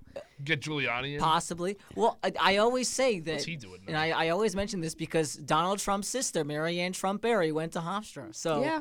in, you know, it's And still, the judge that he hates. In his, Juan Merchan, yeah. yeah. Mm-hmm. But um, I think it's an interesting thought experiment to have, to think about the logistics of a Donald Trump presidential conference here at Hofstra to review his first term, because again, we don't know if it's going to be his only term. We also don't know who would logistically want to be here to speak about their time. I I would I'd be I think you'd be surprised probably how many people would probably mm-hmm. show up. I also, Kevin, I know you said you don't think you said he, you don't think he would. He wouldn't come. No way. I have Trump. I have an idea that he would, for the spectics, for the spectacle, for the optics of it. Just to be like, it's, well, especially think about it this way: if he only does one term, come that's like his comeback. Mm-hmm. He's but it's back not in be New York. Positive. Like, no, well, because he's not going to come here and hear about how great his term was. He's going to no. hear both good things and bad things, because mm-hmm. that's with every president. But for the most part, he's going to hear about COVID, January sixth, yep. and his path to losing re-election. Yep. But I also think he'll find like I think think what you will about Donald Trump. I have my own thoughts and opinions about Donald Trump. I think he. has an uncanny ability to find a way to make it so he comes out on top. Yes, he he has a uh, he, whatever. There's no surprises with Donald mm-hmm. Trump. He could do anything. His showmanship, really his he knows how to be the center of attention yeah. and, and be an entertainer. Mm-hmm. Mm-hmm. His storytelling abilities are kind of unmatched from a president that, in my time of being alive, only twenty years. I'm not that old, yeah. but um, in in reality and unreal, or or I guess what what do they say? Delusion. No, not I wouldn't say that. What um, alternative facts, right? Ah, that was the mm-hmm. point of the administration. Yes, yeah. the alternative facts of it all. I think he would show up. He could show up just to put on a show, and then have that as a part of his like little stamp to be like, they tried to they tried to drag my name, not even drag his name, just tell the honest truth about what happened.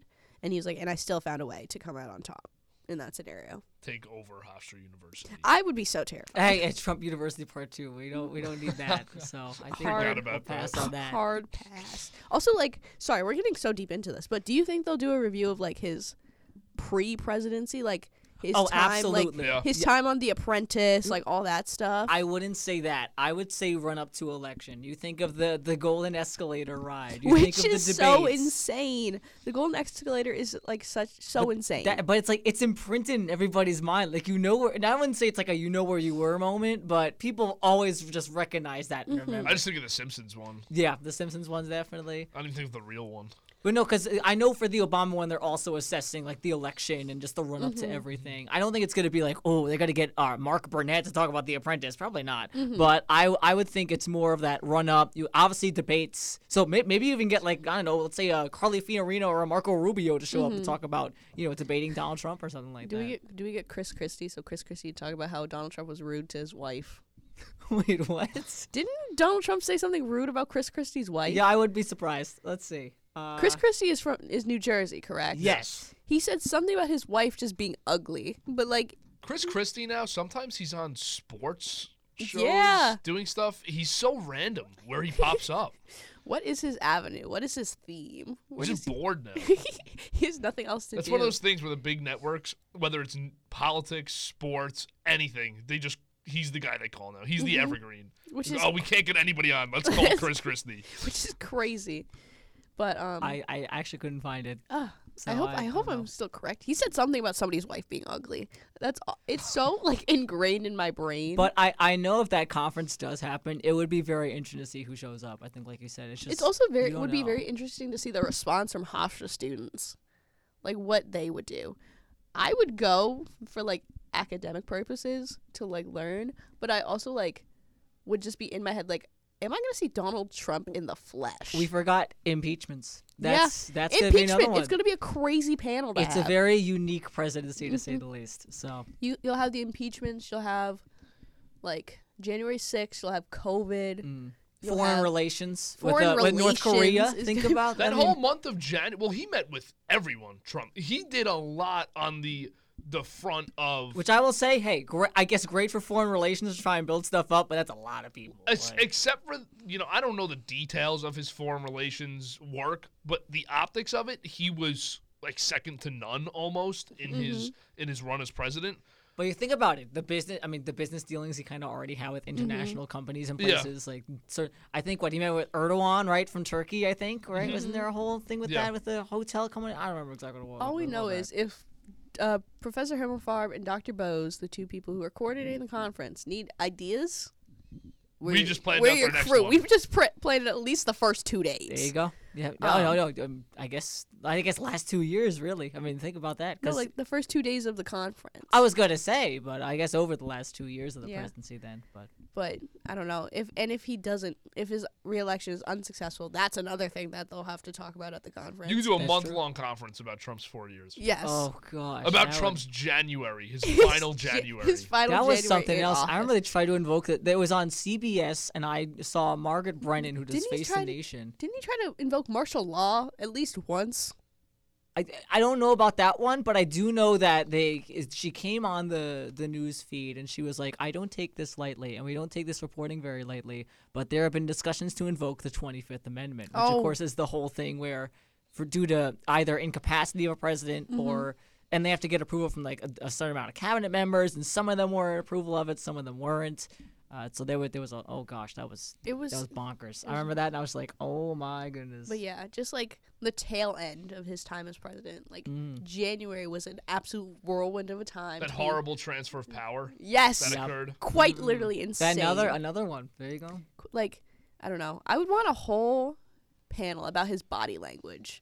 I just want to analyze the body language of Donald J. Trump. The tweets. The tweets. Twi- social media and the United States topic. presidency. Mm-hmm. I just like his body language, his his ability to stir up a crowd is insane. Yeah. You've never I've never seen anything like that. It's very before. scary, but he it's g- gets scary, the job but done. It's, I don't know if this is the right word. It's fascinating. Yes. Was he was he also the first president and the only president to not attend the inauguration of his successor?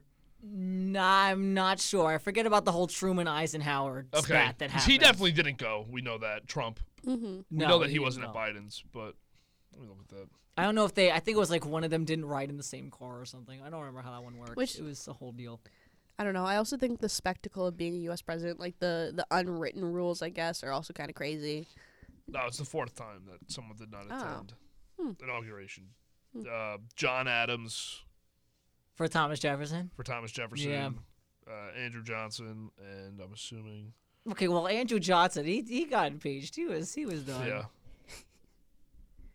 um, and John Quincy Adams. Uh, oh, what? Also did not. Hmm. The more you know. But listen, Professor Himmelfarb and Doctor Bose, hit us up if you. Yeah, we're ready to plan the next conference. That's right. Well, you know, until that time, we're going to keep planning for the morning show that we got. So I know, Kevin, you got your uh, article here, at least when it comes to community college, and I don't know if you want to go and throw that up, but go ahead. Yeah, something that f- always fascinates me, and the A P wrote about it this week. They talked about the rise in college students dropping out, or it's just high school students who are opting out of going to college and deciding to go to trade school. So trade school is becoming increasingly more popular each year, and I want to know, why isn't it pushed more in public schooling? Many trade schools are now seeing wait lists for the first time. It's a result of jobs lost in the pandemic and the increased value for essential workers.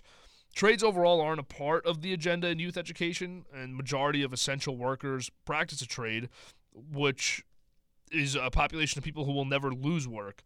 So how many kids do we know, and that all of us do, because I'm assuming you guys have shared experiences, that didn't go to college and could have benefited from a trade education?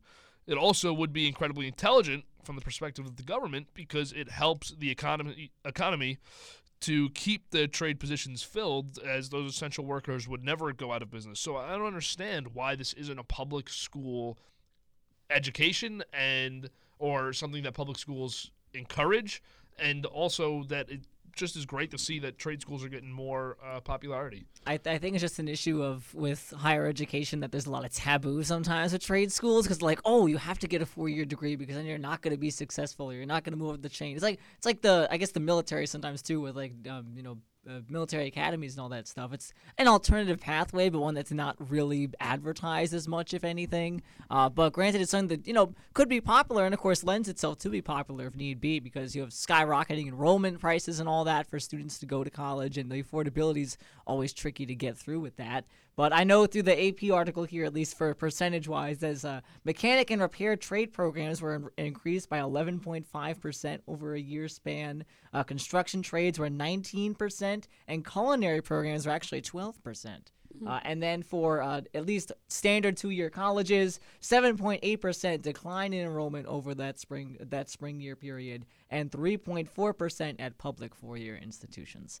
So there's definitely an alternative for that, and I think it's just different ways to go to college now, because like Kevin, you mentioned the pandemic, of course, that people tried to find alternate routes to go through there. I know you have stuff like micro-credentials people can do now to get like a smaller bits of degrees, or they have um, what they call MOOCs, which are massively open online courses. So if you want to take a course with a couple hundred people in it online, you get the same experience through there. You can kind of do that too. So it's really just alternate pathways then for college, if anything else. Yeah, I'm um, speaking from the perspective of somebody who lives with an educator. My mom, shout out my mom, she's listening right now, with my grandma and my dad. Um, Miz Jackson. Miz Jackson, shout out Miz Jackson. My mom has, my entire life, has been a big advocate for students to at least know about alternate options besides what we describe as quote-unquote traditional four-year college. Um, she and I have both agree that the high school or the school district that I went to did an underservice to a lot of students by providing them options beyond talking about college post high school. Like, ever since I could remember in like middle school, counselors would be just like talking about when you apply to college, when you apply to college, when you apply to four-year schools, when you start looking at four-year schools. They didn't talk about community college as an option. They didn't talk about trade schools as an option. And I do like think a lot of people I went to high school with would have genuinely benefited from knowing that trade school was a genuine option to them, or at least invite, inviting trade schools like to the mini college fairs we had to learn about like the different unions that you could become a part of, like the different trades you could be on, because it is a highly beneficial career. And my mom has been a big advocate for like students as early. She like works in a middle school right now, but she used to work in an elementary school. I know we did a project that I helped her with, just talking about like options for you, like once you're out of middle school, that you can start considering once you enter high school. And she kept pushing me to, like, include different trades and different professions and different careers, like cosmetology school, becoming an electrician, learning about H V A C unit and installations. Because she was like, not every kid can, A, feasibly go to college from an affordability standpoint, and not every kid is built to go to college. Mm-hmm. And that's fine and should be more acceptable in society. And I do completely agree with her. Like, stop making kids feel as though they need to go to college to be successful, because it's not true. I think the four of us all enjoy college. I certainly do, but it's certainly not for everyone. Mm-hmm. I mean, it's it's another level of learning, and more intense learning. You have a lot more work, and it's just not a, the four-year commitment of, of learning, and maybe beyond four for many people. It's, like Dallas said, it's not affordable, and it's just not something that people want to do. So introducing trades in high school, in middle school, could be so beneficial, because a lot of people just want to leave work and start making money. Mm-hmm. And there's a lot of people, my whole family be above me, everyone older than my sister or my cousins, they're all in trades, and they all did really well. Mm-hmm. So where is that agenda being pushed for students to have the option of trade school? Because it's not at all. It's all, like Al said, college from the time you're in sixth grade to the time you're actually in college, or to the time you have no idea what you want to do because you don't want to go to college and you don't know the other options. And then military's the next mm-hmm. thing that's pushed, mm-hmm. and it's not really even pushed enough, and you just have no idea what you're going to do. And I think from my experience from the high school that I went to, a lot of kids did, like, I knew what I wanted to do in terms of career and a major very early in life. A lot of kids I knew didn't have an, a concept up until, like, the wire of senior year. Yeah. And then they were just like, oh, I'm just going to be a business major. And I was just like, do you know what a business major entails? Do you know all the possible, like, you can do e- economics, you can do finances, you could do accounting, you could do marketing. Like, that's a lot of different options. And people didn't have an idea of what specific avenue of business they want to be in. And I was just like, maybe you would have benefited from taking some time to learn a trade and then just, like, evaluate what you actually enjoy doing and if you actually want to go to college. Because it's also, like, the culture that I went to in a school district was everybody's parents were ultra successful. I'm talking, like, doctors, lawyers, things of that, like, C E Os of stuff. Mm-hmm. I'm th- talking, like, that avenue. And a majority of families, I'm gonna, willing to bet, like, ninety-two percent of parents in the high school district that I went to went to four-year colleges. I'm talking, like, Duke, Yale, Harvard, like, the big-name schools. And nobody knew what, like, community college was. Like, nobody talked about community college, and no one talked about trade schools. So everybody was just like, oh, these people's parents went to four-year colleges. Like, my mom went to, like, graduated from college. My dad didn't. And he's always just been like, that's my prerogative. That's the life I lived. And he's still a very successful person, in my opinion. Mm. And he, both of them were just like, you don't have to go to college if you don't want to. Like, y- if you don't want to go to college, that's fine. You just need to have a plan. And yeah. Some people are just like, I don't have a plan, so I'm going to go commit to going to four years of college, which is an expensive thing to do without having a plan. Like, you can be undecided and try things out, but that's a lot of money to spend if you're not sure if you want to be there. I think that when you look at the the pandemic and what you can really take away from it, not to say that the pandemic's something that's going to happen again in our lifetimes, because historically it doesn't. It's a once-in-a-lifetime thing. But instances like that are just drastic examples of what job never goes out during recession, during depression, during pandemic, epidemic. Which one is stays, and it's mm-hmm. essential jobs. It's trades. They don't stop. And you can always market yourself if you can do a trade. I can't say twenty years from now I'm broadcasting somewhere, I'm producing somewhere. I can't market myself to my neighbor and say, hey, I can produce a radio show for you. Mm. That is not going to help at all. But mm-hmm. if I can paint your house, if I can do carpentry, if I can do electric, if I can plumb, do plumbing, if I could do any of those things, landscaping, cosmetology, like you said, that's a service that everyone needs and uses. So it never actually goes out of style. It's never something. It's not something that A I is going to take over. Yep. Mm-hmm. I'm confident in that. Mm. And they'll try. It'll be attempted.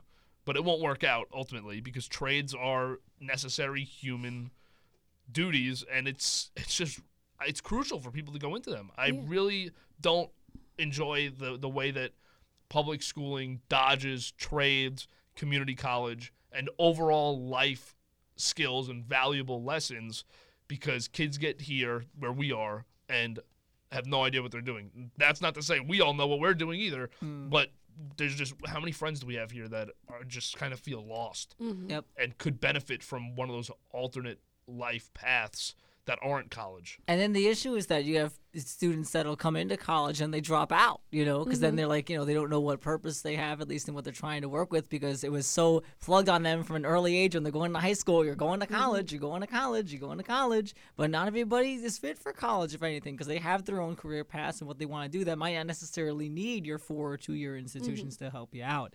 But at least I, I know for Hofstra, at least for our end, I know we have like our Nassau Community College and like Hofstra partnerships, so you can do like a two plus two kind of thing to save anything through there. But a lot of community colleges also offer, like Kevin, you mentioned, a lot of those cosmetology certifications or other associate's degrees you can just get that way to make yourself off a living if need be. Mm-hmm. I also just, like, Kevin, you kind of touched upon this. I think, like, as a society, we have a warped perspective perspective of what trade school is or what trades really are.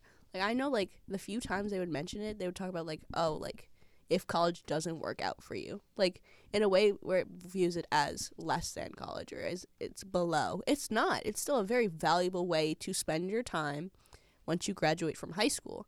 And, like, we've been mentioning, it's essential services that we as a country need to function in its entirety.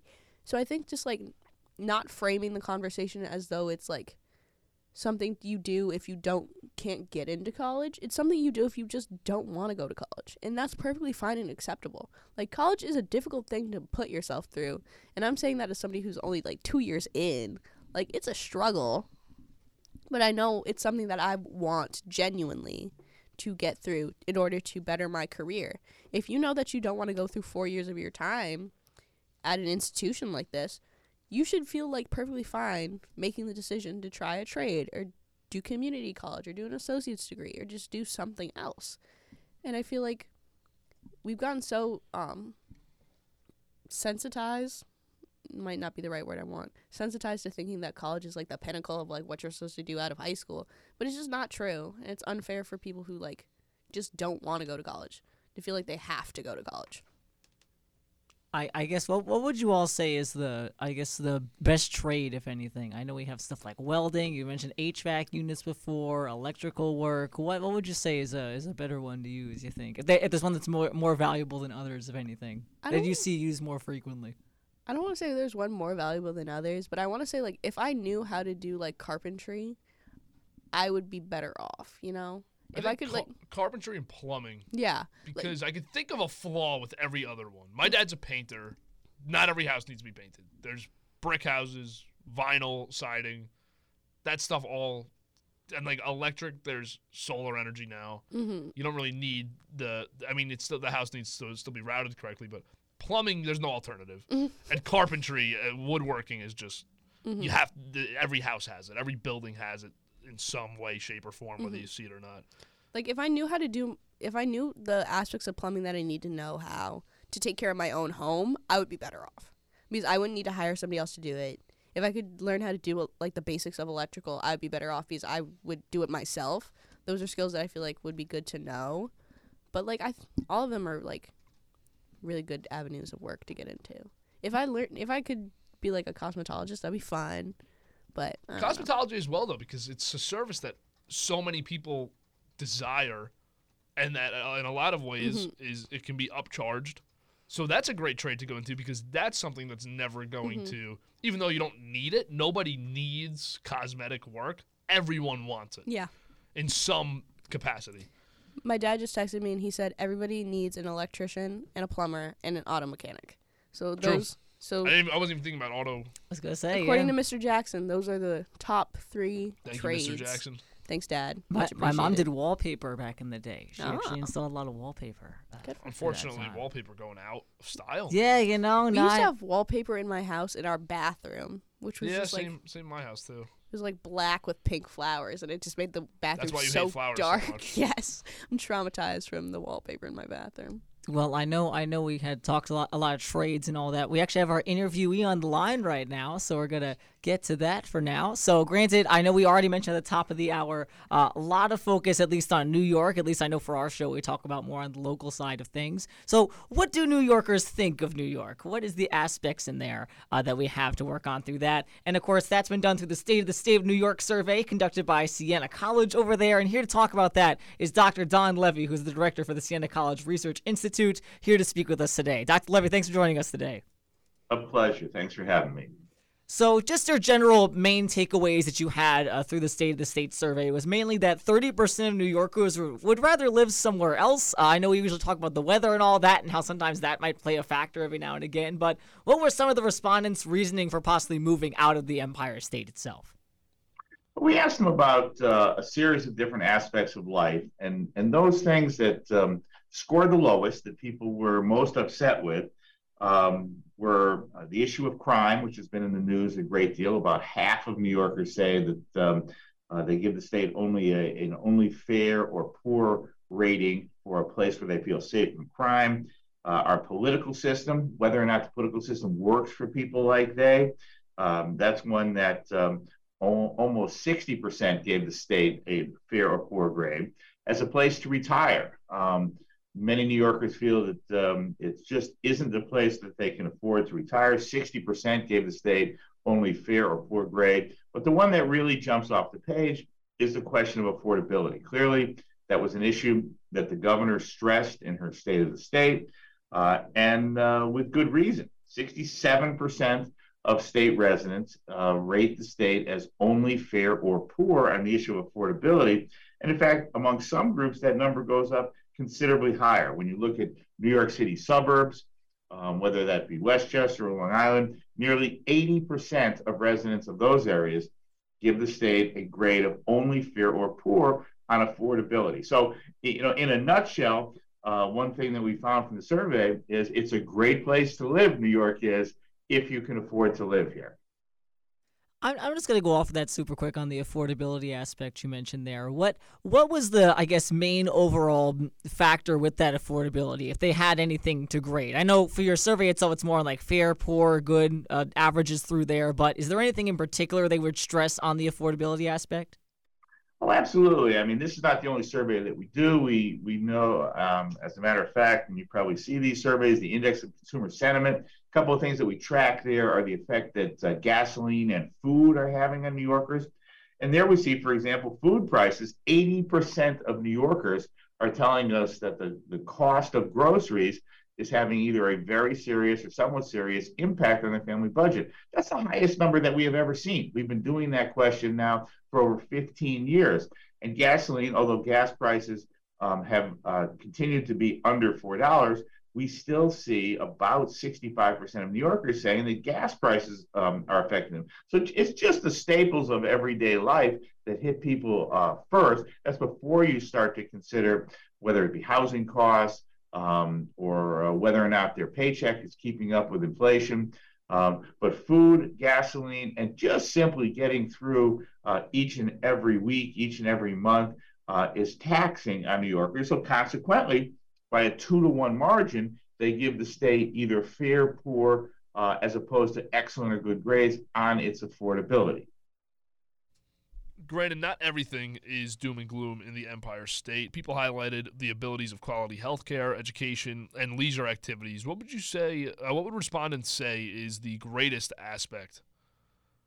Well, there's a, a love that people have uh, for New York. A uh, couple of things that jumped out uh, at me. You mentioned leisure activities, nearly eighty percent give the state excellent or good grades there.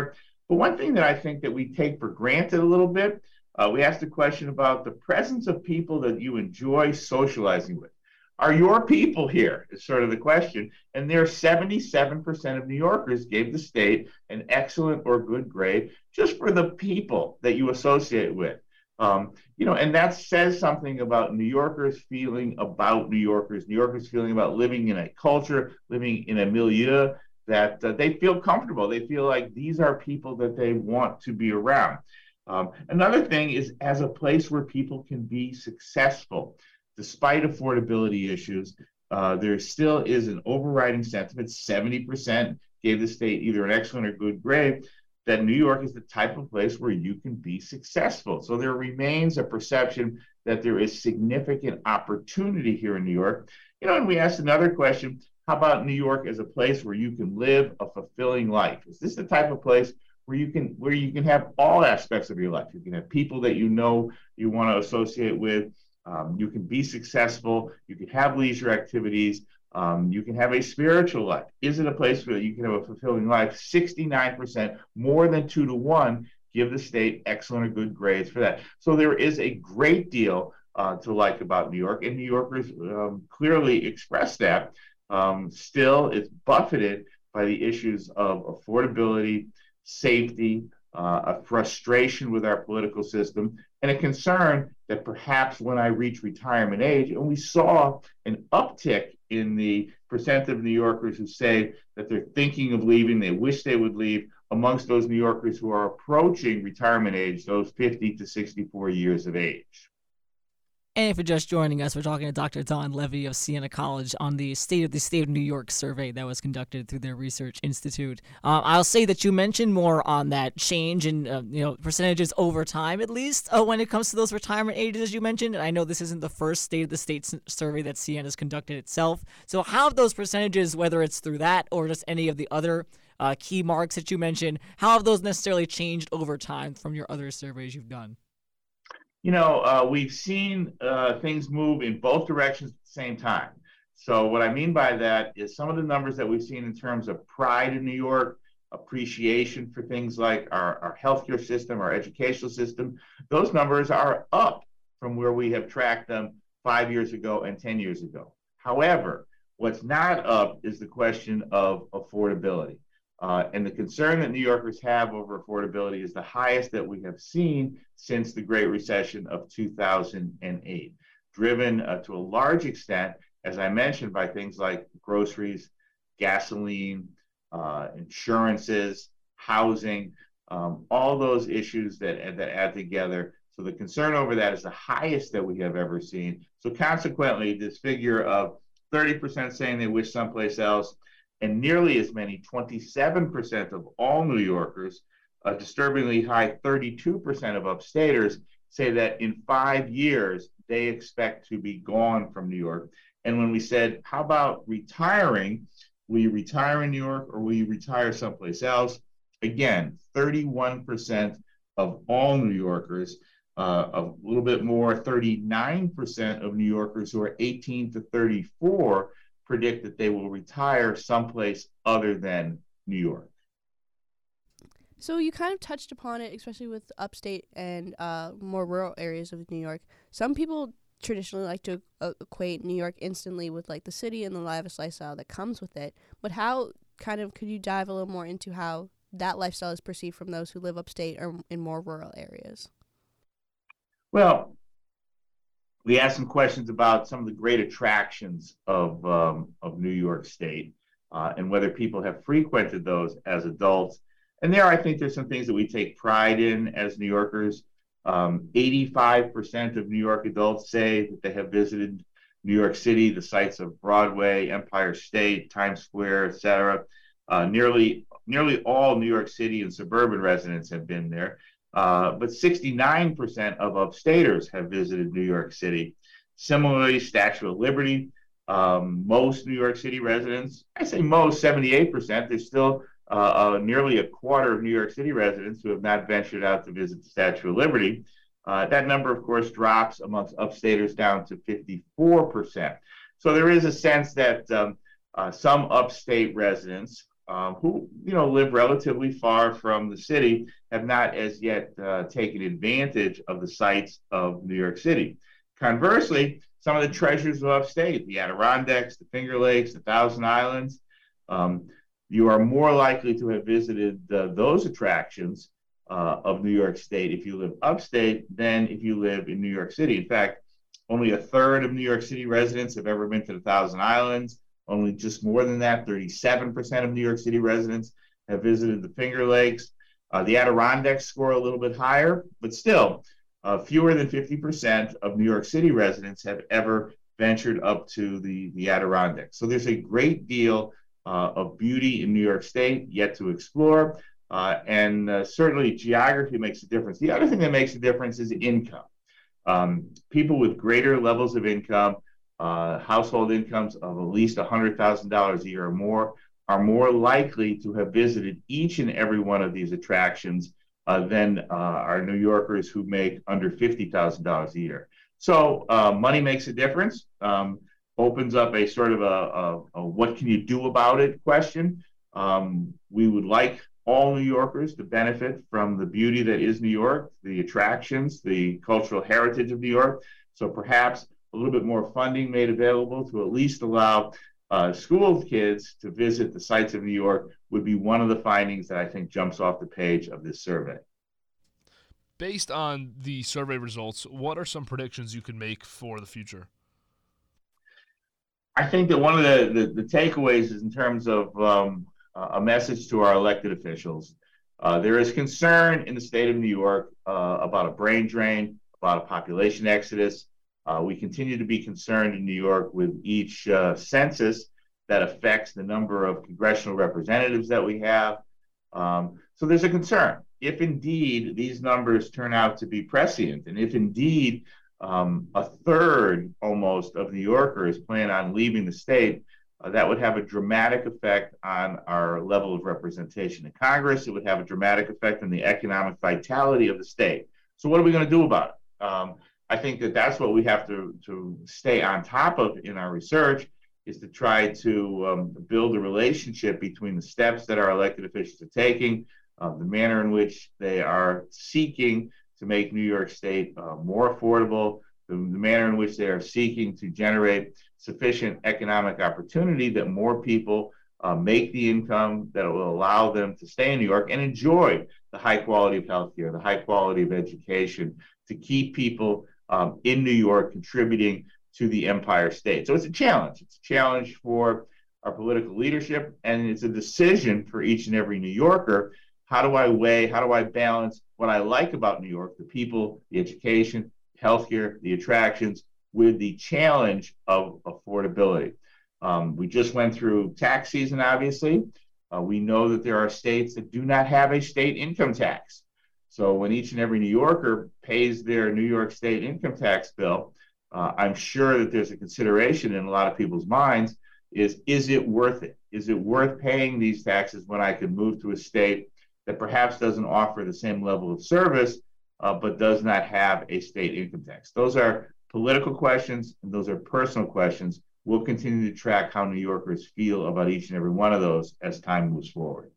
Many, many ups and downs with the state, but I can tell you one thing. We do have some good sports teams, if that's anything indication for there. Uh, but granted, uh, before we let you go, Doctor Levy, is there anything you'd like to add or input on? And then how can our listeners contact you if need be? Sure. Um, they can head over to our website, uh, siena.edu backslash SCRI.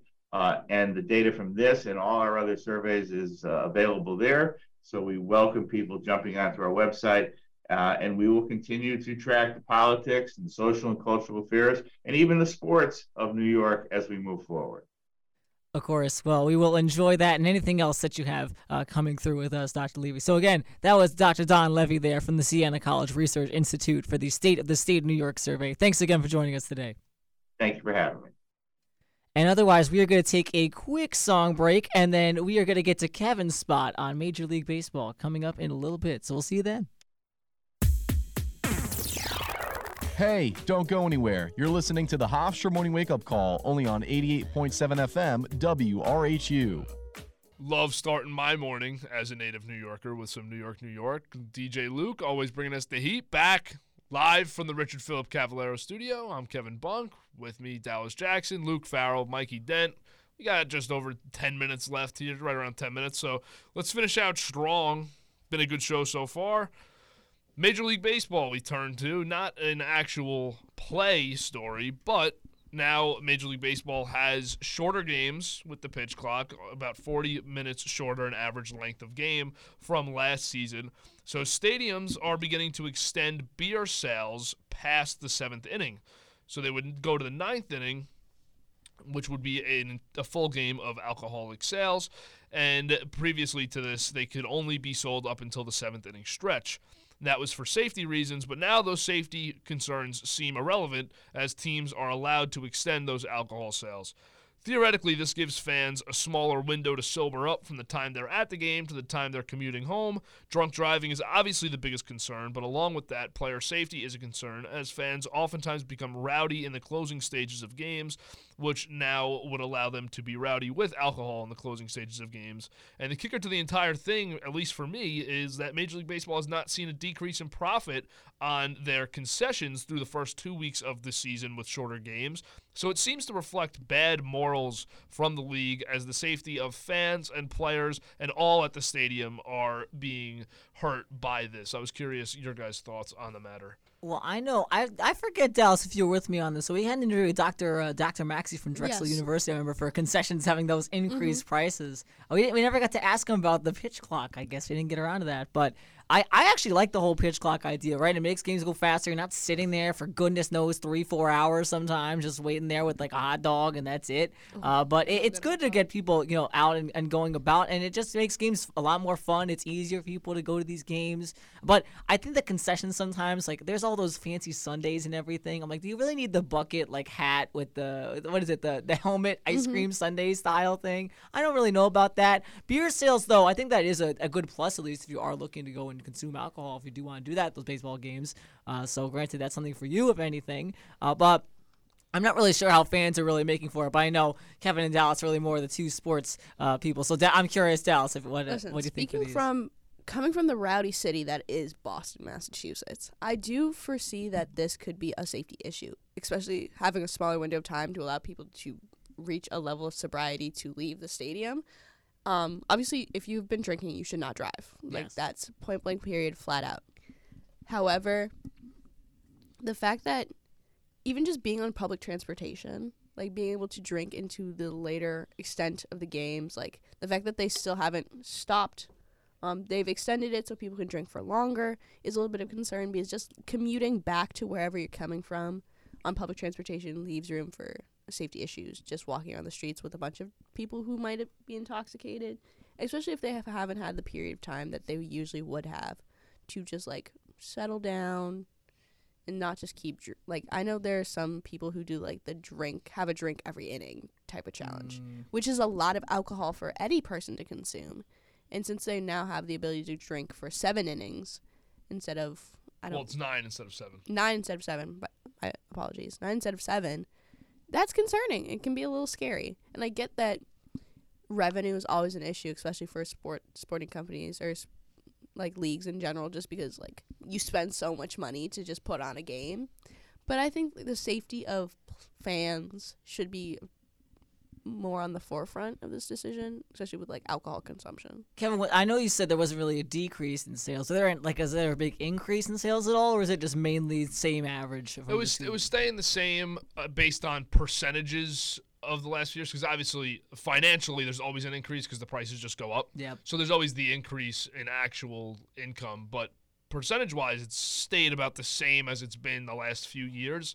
So it was kind of a, a weird thing when, I, when I'm following the situation that one day it's great news that sales aren't going down at all, and the next day, well, because of the shorter games, we're going to extend the sale of alcohol, but doesn't make any sense. Mm-hmm. Doing that together, it's just, a, I, I think, a bad look. So I wonder if it sets a precedent for other sports leagues to start extending their alcohol sales, because for Major League Baseball, they can use the excuse that it's shorter, but now everyone else could just use the, well, baseball did it, mm-hmm. so why can't we? Because football, you can't buy past the third quarter.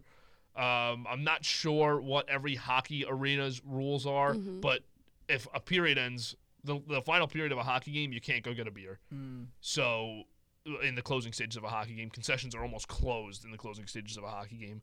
So it's it's going to be interesting to see mm. the, the fallout, and I'm waiting for the possible, I don't want to say inevitable because I hope it doesn't happen, but fan leaves stadium, drunk driving, crashes, mm-hmm. something happens, like and the then story. The repercussion of that is going to be massive. Mm-hmm. The yeah. fallout is going to be huge for Major League Baseball. The one thing that I could see that could counteract this is limiting fans to having one drink an inning, which logistically could be a nightmare to figure out.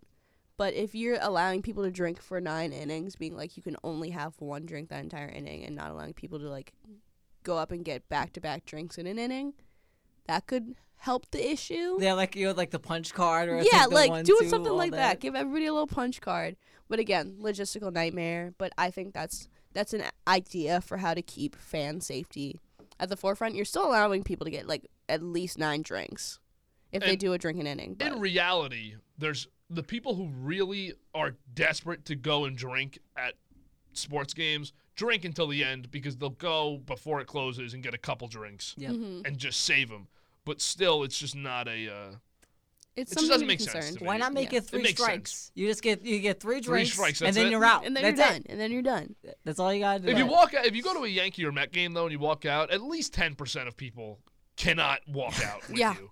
Mm-hmm. Yeah, so yeah. it makes me think, you know, maybe this is the the league makes enough money as is. Mm-hmm. So at at some point you have to cut the greed aspect and the financial aspect of it and just say what's best for us yeah. overall. And how, how's Boston with that, Dallas? Oh what's my their, gosh, uh-oh. Boston is answer that question yourself. Boston yeah. is. I've been to a lot of sporting events in Boston. Boston is a city that loves its beverages. Um. Red Sox games, I've never been at like an seen something egregious, but I've seen, like Kevin said, people who probably aren't prepared to walk out of the stadium yeah. with the final strike. I've seen it at hockey games. Bruins games are nuts because people drink heavily at Bruins games. Um, but it's just like, a, I think it's also just a culture of the sport thing in general. Yeah, it's it's the demographic that you get to. Like, mm-hmm. You're not going to a tennis game and you see everybody just down in Budweiser. No, that's very, very, like, um, how do you even say, it's like upper class yeah. drinks. Mm, at, yeah. The, like, I've been like to the U S Open. What, that's all I've been to. Mint julep, right, at the Kentucky Derby it feels, or something. It yeah. feels like tennis, the Kentucky Derby feels like tif- different tax brackets of, yes, like, sporting event c- culture. Yeah, I go to the U S Open and it's it's you sip your drink at the U S mm-hmm. Open, you know. Oh, like like golf is up there too. I feel like golf is the yeah. same. You know, I, I feel like golf should get more Happy Gilmore vibe. I think it should really get like pumped up about mm-hmm. golf. I can't get into golf. Did, I did apologize. Anybody see whether you're into it or not? I'm into the big tournaments, so I watch the Masters. Did yeah. anybody see the menu for the Masters? The most expensive menu item at the Masters, you would think, massive golf tournament. It's probably really expensive. It's a five dollars glass of wine because they have never changed their prices. Yeah, the, the egg sandwich, I know, has oh, always wow. been a dollar. Yeah, dollar dollar egg salad sandwich, yeah. and you can't... Bring bring back energy like that. Like, they just have the cheapest food. They uh-huh. never change the prices. But I think it's also important to note, I'm sure they get a lot of sponsorship money from Mercedes-Benz, oh, yeah. a couple other corporations one hundred percent that probably allow them to keep that, and probably also membership fees mm-hmm. at Augusta are insanely expensive. So... Granted, there's always that, but good good thing they're yeah. not changing prices. I mean, hey, let's, I just hate that, that a hot dog at like Fenway Park is like eight dollars, mm. and I'm a big I love hot dogs. The they're Fenway Frank favorite. Is that Fenway a- Frank is the best hot dog you can eat anywhere, and I will live and die on that hill. Garden's got a good one, Madison Square Garden. I, I had, had it. I didn't like it. Though. I had it. I didn't like yeah, it. Yeah, you know, I'm getting a lot of those reviews, which I'm starting to think maybe I just had a, like a rare good one. Mm-hmm. A lot of people are starting to say that. It was made with love, Kevin. It was. Um, I I was at M S G one time, and I had a hot dog, and I was just like, this hot dog is...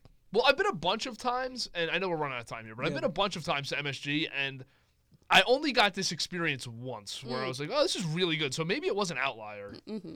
You're the special dog. Well, what's not an outlier is our show today, because it's been a great time. I hope you all have enjoyed it. Please enjoy your week. Have fun. I know we got uh, we got Off the Charts coming up again, coming up in just a minute or so. Uh, and granted, we will see you all next week uh, when, oh gosh, it's going to be May, I think, after that. No, sorry. Nope. No, yeah, it'll be May after after the twenty-fifth show. We'll be uh, already in the month of May. But we will see you all uh, next week, so have fun.